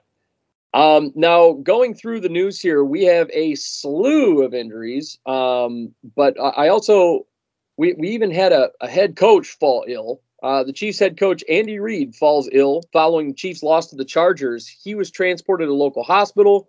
He's since been released. It's non COVID related, and they're saying he's fine. Um, Andy Reid, I, I, mean, how big of a, a loss would that be if if that man couldn't come back to work? And he's back to work now, but how big of a loss would it be for the Chiefs if Andy Reid couldn't be back to work on on? Uh, he's Andy Reid's a heart and soul. He's one. Of, he's one of the best coaches in the history of the game. Yep. Um, that's that was that was a te- that was terrifying when it happened. I'm, I'm glad things are doing better now, but I, I don't think you can really lose Andy Reid. no, you can't. I mean, I think I think Eric Bieniemy is a great offensive coordinator, um, but and and he would probably be the guy to to take over the reins if if Reid were to be incapacitated in any way, shape, or form. But uh, you know, I'm glad Andy Reid's doing better. Uh, he's got some work to do with the the old Chiefs, but the Chiefs are not having a good stroke of luck here. Uh, for the first part of the season, with Andy Reid going ill and them being one and two and losing divisional game and all this stuff, this has not been good luck for the for the Chiefs uh, in in the last few weeks here. Not at all. Now, uh, ne- we also had uh, before the injuries, we we had uh, Justin Fields. He struggled in his NFL start. Matt Nagy says he's now considering Andy Dalton, Nick Foles, and Justin Fields for the starting position moving into Week Four as uh, fans begin to call for his head. I believe that this is Matt Nagy's last year in the NFL uh, uh, as a Hundred percent. I think this he's done after this year unless he has some sort of drastic turnaround. Um, if you had to put your money on one of those three quarterbacks starting this week, who do you think gets the start? Andy Dalton.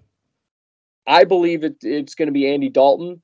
Um, I think the guy that's going to be most successful in that situation would be Nick Foles. To be honest with you, if I'm given the Nagy system. yeah, I, I, can I see that, but I, I still don't believe in Nick Foles. I don't believe in Nick Foles either. I think he had that one magical postseason, you know, three game streak, and that was about it. And everybody was making a big hoopla about him. I don't believe in Nick Foles, but we, you know, I I do could I could see the Bears making the move and and saying, I "Hey, also don't think that Patrick Mahomes could could help the Bears win a game.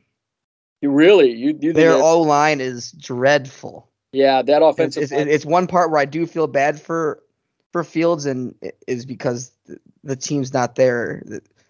It it's straight up. You have your Lamborghini, or I mean, it's not really Lamborghini. It's because it's not a good quarterback. Um, you got your you get your beater car is out getting beat up more. Yeah, I mean it's it's you know a 1980 Ford Pinto, and and you're you, that thing's getting you know beat to hell right now. Um, but I, you know, I, I agree with you that that the offensive line is bad. I don't think they're as bad as everybody realize, as good as bad as everybody thinks, because he did have you know there was a uh, and I'm gonna dispel a rumor here. It said that there and Bears fans actually thought that this was a legitimate statistic they said that he had 0.78 seconds to throw the ball on on um, Sunday. That is a false statistic. He actually was more close to 2.7 seconds to throw the ball, which is actually decent. Um, but the the line is abysmal. Guys get beat all the time. Uh, Justin Fields, you know, and and here's the thing: you get a guy like Justin Fields, and you expect him to. Everybody ranted and raved all about how he's mobile. Oh, this guy can run the ball so well he's going to be the next Lamar. Well, we didn't see that mobility on Sunday, and and it it was showcased in just about every one of those sacks when he escaped the pocket and tried to run, and he got brought down. So, I don't I don't really believe that Justin Fields is as mobile of a quarterback as everybody believes, and and uh, yeah, it's I agree with you. The offensive line is horrible over there. I think Nick Foles is going to wind up um, being the guy. Uh, you know when the when the time comes. Now, fun fact for you. What's that?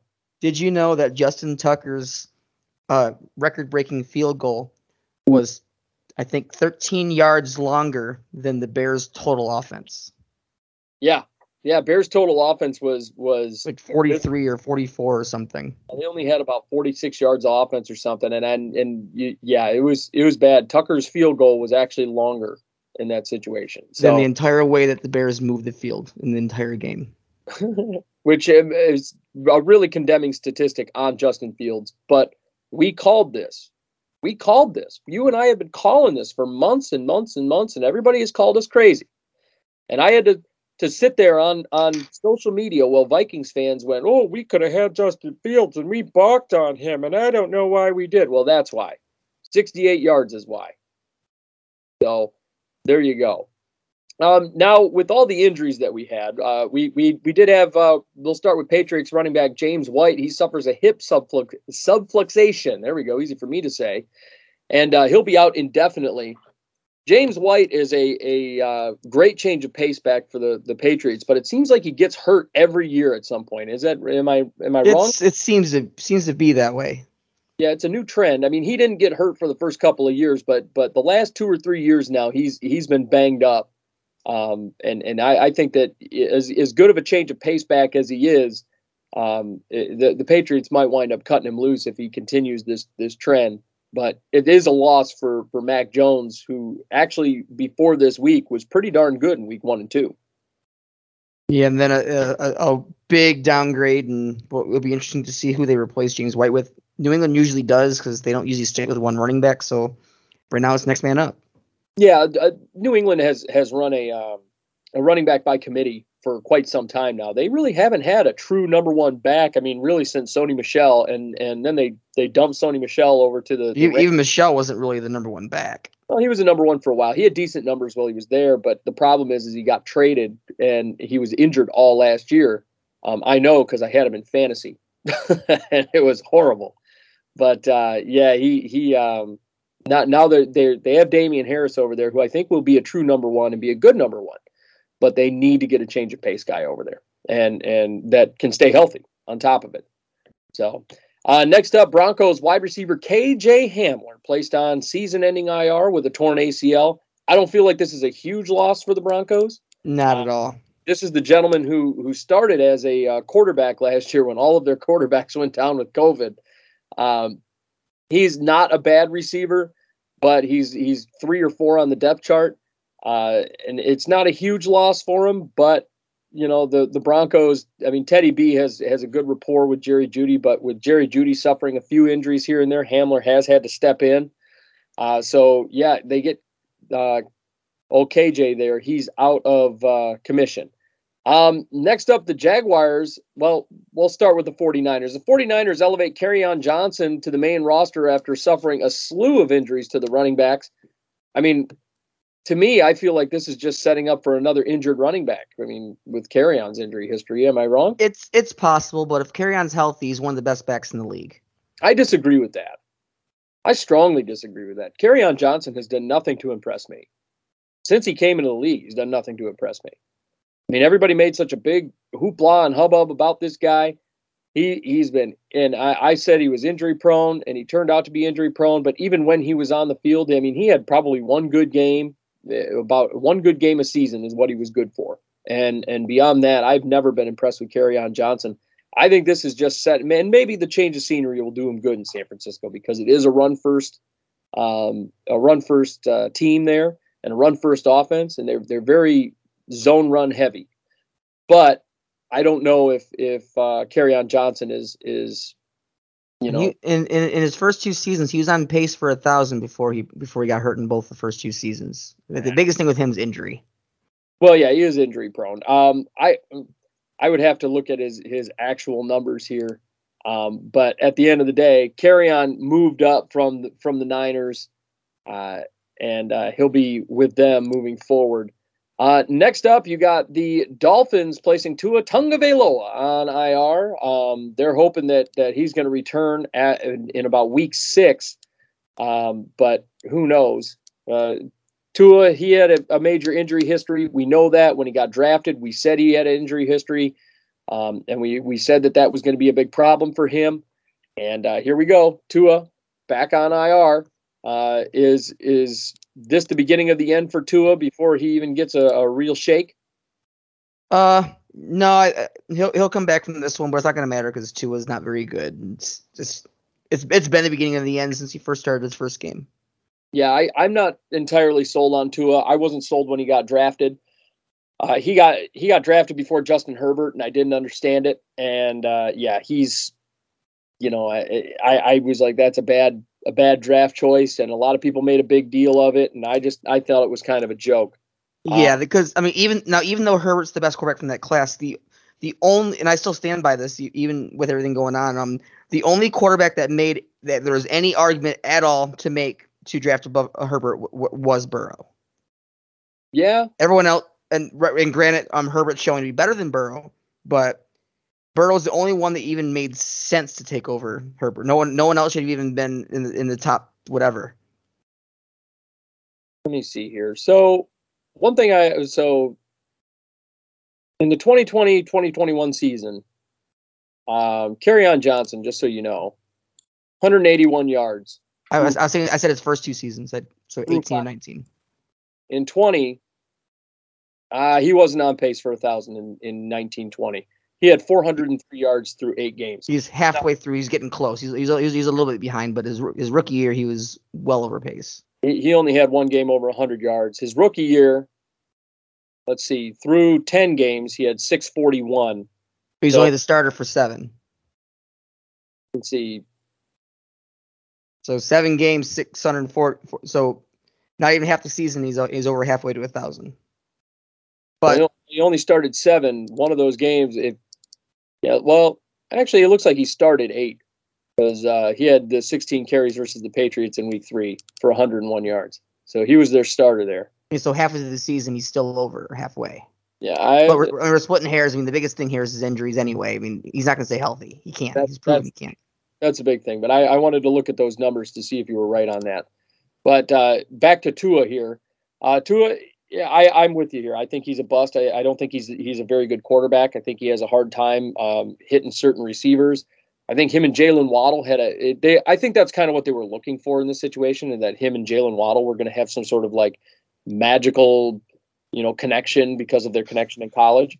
Um, Yeah, the Walmart version of Burrow and Chase. yeah, that's kind of what it is. It's it's it's the it's like you know the store brand.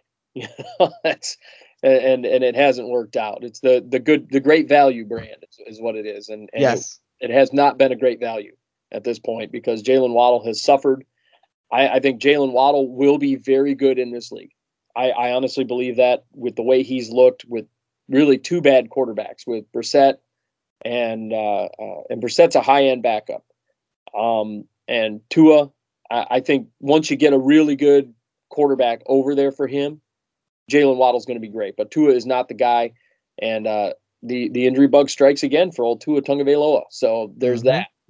Um, next up, the, this one is a big hit for the Panthers. Cornerback Jaycee Horn likely out for two to three months after suffering a broken foot versus the Texans.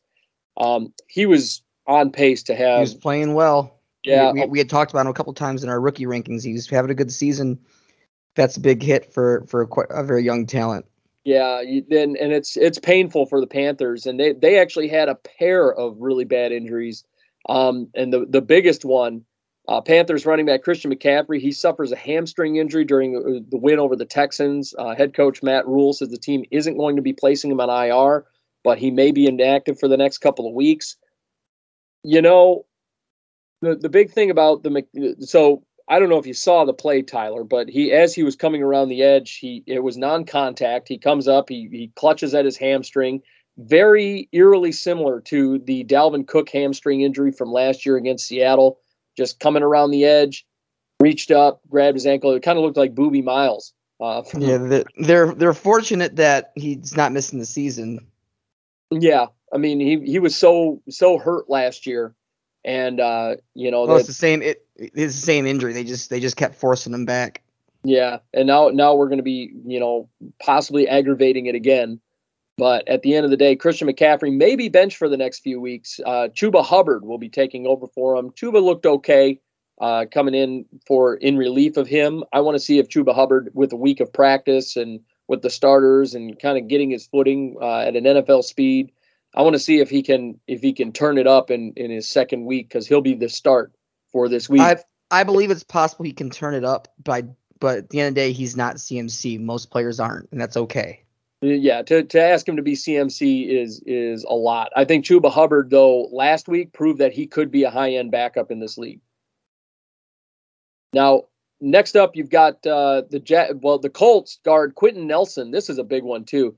The Colts guard Quenton Nelson suffers a high ankle sprain versus the Titans. He was carted off the field. He did not return to the game.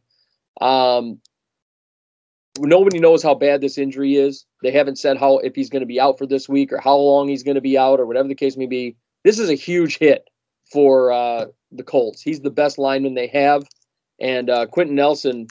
I mean, it, that that's a loss. That's a giant loss. That's a huge loss. You're, you're talking arguably the- um the, the the best lineman in this league, and that's going to be a major hit. Yeah, and it's an ankle. It, it is an ankle injury. He and, and it appears serious enough to the point where he might not even play in Week Four. Currently, um, it- it's saying that it's not looking good for him. So uh, we we might not see Quenton Nelson, but for for he he's the most valuable player that the Colts have right now. Um, Absolutely. Then for him to be out, that's that's brutal for him. Um, next up, you got the Bears linebacker Khalil Mack. He exits the game with a foot injury. He did return in the second half, but uh, he's listed as questionable for this week.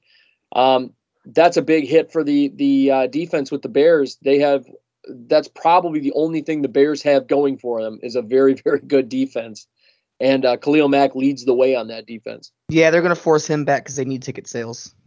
Yeah, more than likely. I mean, it, it wouldn't surprise me knowing the Bears and uh, knowing you know that organization and and they they want those ticket sales at Soldier Field. They're going to force Khalil Mack back. He's he's probably the only thing that they have going for him. Uh, um, I mean, that defense really is the only thing they have going for them. But but uh, offensively, it's rough. So they need Khalil Mack back on the field to make that defense look pretty. Um, next up, you got the Jets. Tight end Tyler Kroft sustains a chest injury for the Broncos. Again, uh, I'm sorry, versus the Broncos. Easy for me to say. Uh, and he did not return. Um, Tyler Kroft, he is kind of one of the unsung heroes of the uh, the Jets faithful here. Um, yeah, he he's uh, and they they called it a chest injury, but you know it's actually an injury more towards the ribs. Uh, it's it's a low chest injury, but uh, yeah, he's they they don't know. He's listed as questionable for this upcoming week. Um, he was he didn't return in week three. How big of a hit is this for a guy like Zach Wilson who's trying to get his footing, um, losing one of his top targets? I mean, it's technically it's a hit, but the fact of the matter is, is Zach Wilson can't hit his targets right now, so it's yeah almost a non-factor. I hate to say it, but uh, and I, I do think this is more of a uh, Jets brass problem, but I I think Jets are too far gone for any hit to really be a factor. Right. Well, one one that I do think is a factor is is they also had wide receiver Elijah Moore. He suffered a concussion in the second half of the game. He didn't return, uh, and and he didn't practice on Wednesday. So uh, he's not practicing Wednesday. So Elijah Moore, I mean, this is a guy that everybody had been talking about and people have been talking up, saying that he's the real deal and saying that he could be one of the top wide receivers in this league. Um, and he's looked the part. I mean, Elijah Moore has looked good.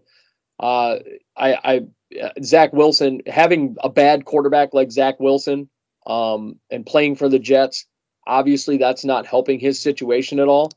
Um, you know, but but his route, what route, the routes he runs and everything he's doing, um, I actually like Elijah Moore, and and I think Zach Wilson hasn't been targeting him enough. He only has five receptions for 44 yards, but a lot of people, if you if you watch, um, you know, any of the the uh, NFL Network or any of the analysts, they always make a big deal about how good routes he's running and and the things he's doing and how the Jets aren't getting him involved enough. Uh, so Elijah Moore I think this is a hit for the Jets. I think he has the talent to be an elite talent in this league, if he, if, but maybe not on the Jets. Um, and uh, he might not see another team to become the talent that they believe he can become um, over there with the Jets. I, I, know you think that right now, not a lot of weapons uh, being lost are going to be, you know, uh, uh, factors for the Jets. But I, what do you think, Elijah Moore? Is is it a is it a painful one? It is. He's he's he's got potential. I, I just I, I think it's going to be everyone wants to get the heck out of New York type of situation. So he won't get another. You won't get a real opportunity to see what he does until he finds a new home. Yeah, I, I think this is that that organization right now is just it's a dumpster fire. It's a sinking ship, and uh, Elijah Moore needs to get the hell out of there, and and really so does Zach Wilson. Uh, Sam Darnold did it, and you saw what what he well how he's turning out right now. So uh, we'll see how how that goes. Um, next up, uh, Giants had a, a several injuries. Um, first of all, they they lose both their receivers, Darius Slayton, Sterling Shepard. They exit the game versus Atlanta um, in the first quarter, both with hamstring injuries. Both these guys, Sterling Shepard's actually been playing out of his mind for the first couple of weeks here. Um, Jet, or Giants are heading down a very dark direction. They, they they have all the talent in the world before the season, and they just cannot put it together right now. And now the injuries are adding up, and it's going to get worse. I think Joe Judge is a joke. I really do. And and that organization is you know, and then you got the owner kicking garbage cans over and doing all the things that he's doing. And then on top of these those two injuries, they lost linebacker Blake Martinez in the fourth uh, first quarter of last game with a knee injury in week three. So you, you lose three key players. Um, I think Joe Judge doesn't know what the hell he's doing. I think the GM doesn't know what the hell he's doing. Uh, they they stacked all these guys, and and the fact that they kept Joe Judge around after last season's debacle, um, it, it just kind of tells me all I need to know. And I'm with you. I think that that this this organization is going down a very very dark path. They're going to have to have a complete culture shock and culture change. I don't think Kenny Golladay was a good addition for them. I think he's been a joke since he got there, and he's got a bad attitude. Um, we we heard the stories of him actually leaving the room to field calls from Baltimore um, in the middle of his negotiations with the Jets. I mean, there's there's obvious attitude problems with the Giants right now, and they you're right they do have all the talent in the world, and I think da- Daniel Jones has honestly shown us. You know, we didn't put a lot of stock in him when he got drafted, and he he's developed. Daniel Jones has developed into a decent quarterback, and and he continues to develop. I think this kid could be a good quarterback in this league. I think he's kind of regressed a little bit. I mean, I, I think a guy like uh, Sam Darnold could could really win with this team. Yeah, and that, that that's possible, but but you got to get a different head coach in there. Hundred percent. That's that's the biggest issue right now. Yep, that is the biggest issue right now. Is is the head coach in the front office. I mean, I I, I believe firmly that Daniel Jones could be a star quarterback at some point and I just want to see him develop. And and he, I, you you think he's he's regressed? I I don't think he has. I think he's actually looked good. Um, but I think the play calling's off. I think they're not. A lot of their weapons are going down. They're they're losing a lot of pieces. There's problems in New York, and and it, it's both New York Jets and the Giants are kind of sinking ships right now from a coaching, a front office standpoint. It's a nightmare. It's a mess. So here we go. Uh, Sterling Shepard's been playing out of his mind. I think that's a huge hit for Daniel Jones. Darius Slayton has been a little more quiet, but when he does start up, he gets hot and he has a couple of big catches for touchdowns. We saw that in the, the last couple of years, Darius Slayton just becoming, you know, the guy. How big of hits are those to Daniel Jones, Tyler? It's going to make a big, major hit because Daniel Jones is more of a game managing quarterback and he's losing all of his weapons now. And now he's got to re- he's going to rely on, on, the guy who's been a loudmouth in, in Golladay and, and then back to Barkley. So it's going to be a massive hit. Yeah, I, I'm with you there. I believe that that it's going to be a, an absolute nightmare for him, um, relying on a guy like Kenny Golladay, who's clearly got an attitude problem. Um, I don't know how everybody how he was so uh, just loved and coveted in Detroit for all that time but he was, and uh, now it, it, his true colors are showing. Um, next up, the Bengals corner Chidobe Awuzie. He uh, suffers a groin injury versus the uh, the Steelers this past Sunday. He exits the game early. He didn't return. Um, has been a pleasant su- surprise for the Bengals. I watched him in Week One, and uh, yeah, he he actually shut guys down. Um, yeah, it it was. Oh, uh, look good. This, this one's going to be a bit of a hit for for this this team that's starting to be on the rise. Right, and uh, you know, I, I also want to point out, and there were a couple of of uh, additional guys that are going to be out for this week. Uh, Awuzie is considered um, questionable, but two guys that are ruled out for this Bengals game as well. T. Higgins and uh, Justin Bates are all out. Jessie Bates, rather uh, all out for this week, and uh, Riley Reiff is listed as questionable. So they have an injury bug over there with the the Bengals losing T. Higgins and losing, losing Jessie Bates. You lost a guy who is probably your number two receiver over there, who's actually performing like a number one. It's almost like they got two number ones. It's like one A and one B over there. Right. But also have uh, Jessie Bates, who's arguably one of the best safeties in the league right now. And uh, those guys are going to be out for this week versus the Jaguars. Huge hit for Joe Burrow and huge hit for that Bengals defense. Am I wrong? Hundred percent. Yeah, that's that's going to be a rough game for them. Uh, but thankfully, they're only taking on the Jags. So, and speaking of the Jags, the Jags offensive tackle Cam Robinson, he suffers a right shoulder injury versus Arizona, the star offensive tackle for them. Um, I mean, as if things couldn't get any worse for Trevor Lawrence over there. You know, he's he's having a a, a rough time, and uh, and now he's gonna be running around even more. Right. Um, he he was upgraded to a full practice. Cam Robinson was uh, uh, as of yesterday, but uh, yeah, Cam Robinson. Uh, we'll we'll see how how they use him and if they expect him to to uh, you know play. They were they were planning. They the rumor was they were going to place him on IR, but it doesn't look like that's going to be the case. So we'll see if they they keep him on a pitch count or whatever the case. Uh, speaking of the Jaguars, they did make a move, and this is the one I wanted to talk about the most. They they trade former first round corner C.J. Henderson for tight end Dan Arnold and a fifth round pick. Uh, I don't understand this move. I I I, seriously, no, I'm I'm there with you. This is another one of those head head scratcher type moves. Yeah, I I, I don't I don't understand. Um, you you picked up the guy in the first round. Um, I understand that his his you know PFF grades have been down. Um, he, he he's allowed five receptions on six targets. I understand that he's he's lower on the depth chart, but I think this guy could be a starter in the league. And Oh, he, he definitely can with the, with the right staff. yeah, and, and I think they're they're kind of wasting him. The Panthers make the move to get him because of the injury to Jaycee Horn, and I think I see a very similar player to Jaycee Horn and C.J. Henderson. Um, is is he only had a fifty one point five PFF grade? I get it. He's he's not playing you know incredible ball, but I I don't understand the logic here. You, you're gonna piss away a first round talent for a, a Dan Arnold? Really? That's your big move? It's like, you know it reminds me of? It reminds me of the scene in Men in Black where he just walks into the, the whole thing where all the aliens are all over the place and he shoots the little girl in the forehead. Yeah, That's- yeah. That's it. That's basically what it is. Like, why'd you want to shoot little Susie in the face? Like, it, it just doesn't make sense. Um, and then last but not least, the injury news around the league. Titans wide receiver A.J. Brown exits a game in the first quarter against the Colts with a hamstring injury. Um, new, this one was was painful uh, AJ Brown and Julio are both um severely questionable for this week. Yes, and that's going to be a, a brutal thing. Both are with with hamstring injuries.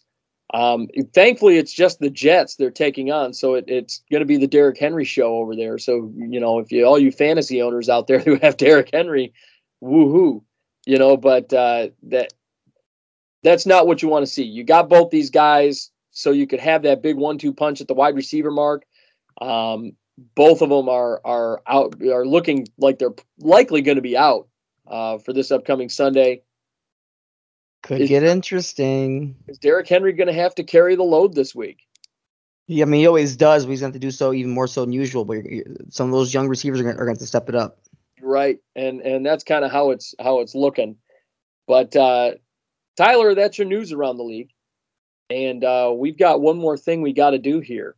Um, we we have to give our predictions for Week Four. Now down a game. I'm down a game. Um, I, I took I took a few risks this past week, and uh, but here we are, and the we're in Week Four. Are you ready, Tyler? Let's do it. All right, here are your predictions for week four in the NFL. Uh, starting with the Jags and the Bengals. I'm going with the Bengals here. That's tomorrow night, uh, Thursday night football. I'm taking the Bengals as well. Yeah, I think this one's going to be a blowout. I'm taking the Bengals. I think Joe Mixon has himself a game. Um, Bengals are going to be running all over them. Uh, next up, you got the Titans and the Jets. In spite of the two injuries that we just talked about, I'm going with the Titans. Same here. Yeah, I don't. I don't think uh, Zach Wilson has enough to get it done, uh, and and I think that Titans defense is just going to have their way with the uh, Jets there. Uh, next up, you got the Lions and the Bears. Now, this one could get interesting. It's kind of a toilet bowl game. Uh, we we know that, but uh, you know it depends on what quarterback starts. Am I wrong? It definitely does. I mean, like that. That's that's basically it. Depends what quarterback starts for the Bears. I think if you're you're looking at because the Bears defense is still good. If you're looking at Andy Dalton or Nick Foles starting, I think the Bears win this football game. Um, I, if you if you look at Justin Fields starting this game, I think the, the Lions will, will wind up squeaking one out. It's up in the air. I'm going to go ahead and go with the Bears here, based on the fact that I don't think Justin Fields starts this game. I'm going to go with the Lions in this one. I think the Ah, Lions win this game no matter who's at quarterback. Really? I think the Bears defense is And the Lions, the Lions are bad, but the Bears are atrocious.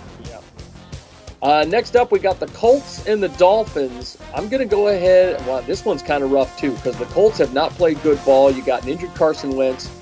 Um, I'm still going to go ahead and go with the Colts because of Jacoby Brissett. Uh, I, I don't think. Well, yeah, I take that back. I'm going Dolphins. I want to go Dolphins here. They, they just did a. They gave a run for their money uh, this past week to the to the old Raiders. There, I'm going with the Fins. I'm going Colts for the opposite reason. I think the Colts kind of gave Titans a run for their money, and I, I think they're going to get the job done against the Dolphins. Oh boy. Um, this one is going to be a close one. Uh, the Vikings and the Browns. Uh, Vikings played a really great game against Seattle.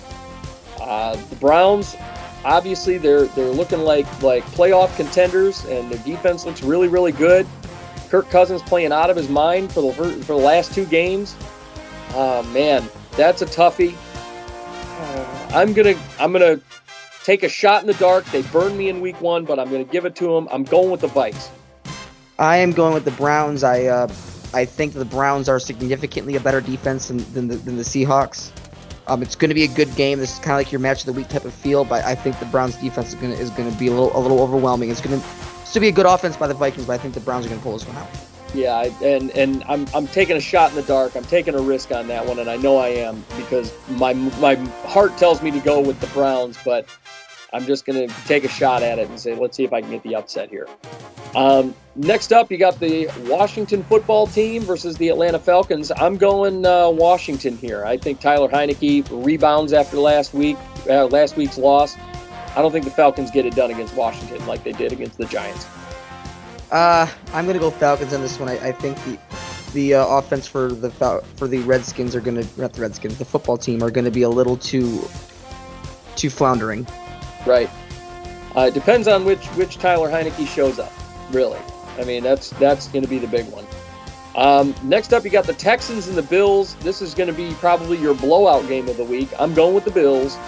Bills, Bills, Bills. Yep, nobody circles the wagons like the Buffalo Bills. Next up, you got the Saints and the Giants.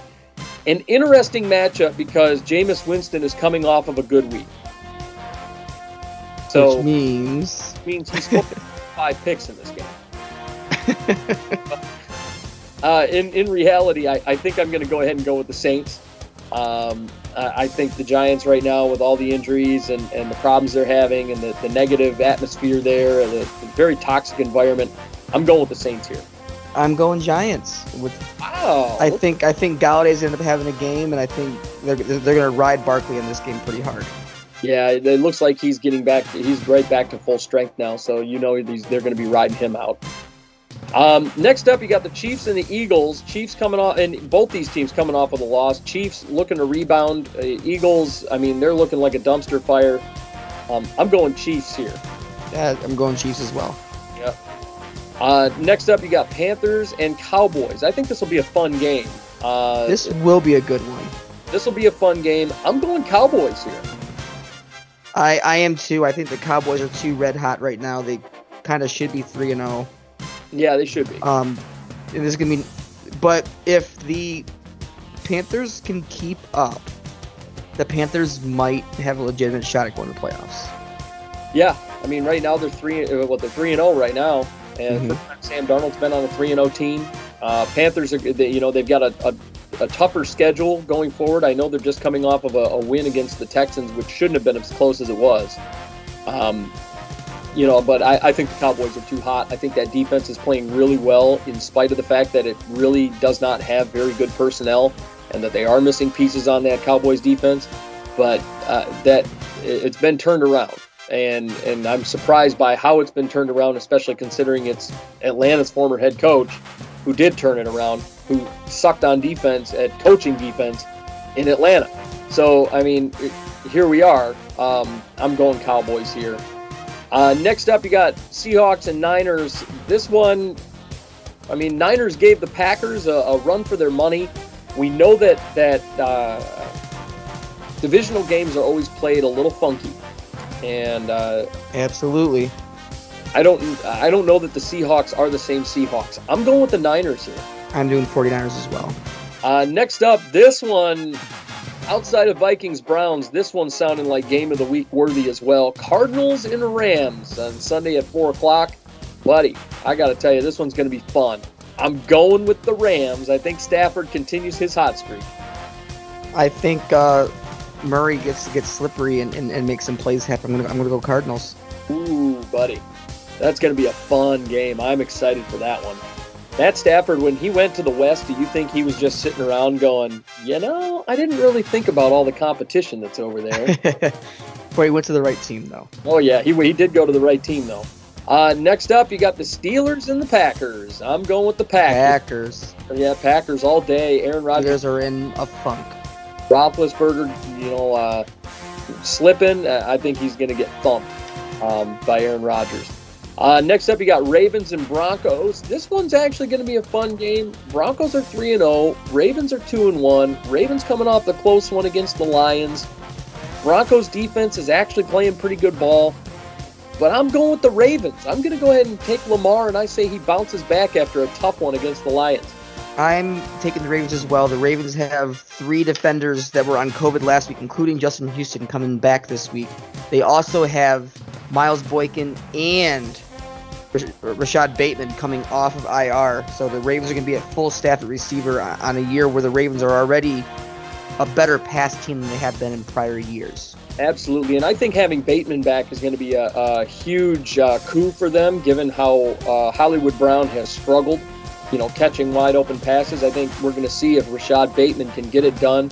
Uh, he was a first round pick. I want to see if he can do it. I think, uh, you know, a, a lot of people have predicted he's going to be Michael Thomas light and uh, that's kind of what I'm I'm expecting from Bateman. Next up, you got Bucs and Patriots. Uh, the, the big re- blowout of the week. The big return home for Tom Brady on Sunday Night Football. Everybody's been kind of waiting for that moment. Tom Brady returns back to New England, and I think he beats the brakes off the Patriots. In this oh, it's game. gonna be it's gonna be bad. I'm gonna watch for the opening part of the game, then I won't be watching any part of that game. oh, I'll be watching it just so I can watch the Bucs beat the brakes off the Patriots. I mean, yeah, blowouts suck. It's gonna be a blowout. Car wreck? It's gonna be a very bad car wreck. that's a that's why you watch watch NASCAR. You know, you want to see the wrecks, right? but uh, no, Bucs and Patriots. I, am going with the Bucs here. And uh, last but not least, Monday Night Football. You got a actually pretty good game. You got the the number one uh, uh Vegas Raiders, the the number one in their division, taking on the two and one Chargers, coming off a win over the Chiefs. Uh, man, this is going to be a good game. Chargers are hot. Raiders are hot. I think Derek Carr gets it done. I'm going with the Raiders. You're going with the Raiders. Yep. Wow. I actually started actually writing down the other one for you. I'm going Chargers here. Yeah, I, I like the Chargers. I think Justin Herbert is playing great ball. I think he's a great quarterback, but I'm going to go ahead and take a shot in the dark on the Raiders because Derek Carr is hot right now even coming off the tough the tough uh, matchup that they had, the comeback against uh, the Dolphins, which was a little too close for comfort. Yeah, I'm going to take the Raiders here. I think Derek Carr is just playing lights out football, and uh, yeah, he's he's um, because of the momentum. I think the Raiders get this one. Although I will say Herbert still looks damn good. I think this one's going to be tight, but I'm going with the Raiders. And those are your predictions for week four in the NFL. Now, Tyler, uh, week four, we got another one in the books here. Uh, want to give a quick shout out to our sponsors over at It's Your Time Massage. Amanda's a wonderful massage therapist. Tyler, have you gotten a massage? Not in a while. I need to. schedule a massage, my friend. You need to schedule one. We'll get it going soon. Yeah, you can get on there. You can uh, schedule one, iytmassage.com, or you can check her out at It's Your Time Massage on Facebook. Um, and also, we want to give a shout out over to Face Kicked Apparel. Um, our boys over there, uh, facekickapparel.com. Sean's a an awesome, awesome screen print guy. He does a lot of great work. T-shirts, uh, pants, shirts, hats, hoodies, anything you pick it, he sticks it over at facekickapparel.com. And uh, Tyler, week four on the way. Thursday night football coming up tomorrow. Uh, the 8:20 game. Don't forget Jaguars Bengals. It's going to be a fun week we're getting ready to uh, getting all saddled up for uh, some more NFL football. We still have what 14 more weeks left to go of this stuff, plus playoffs. It'll be here before you know it. Yeah. So uh, and and it's don't forget Tyler, it's the biggest season ever. That's that has been pounded into my brain for uh, the last month now. So, uh, folks, thank you so much for listening. For the tenacious Tyler Dean and myself, the fabulous one, Scotty Praytown, we will see you next time right here on the Outside Blitz.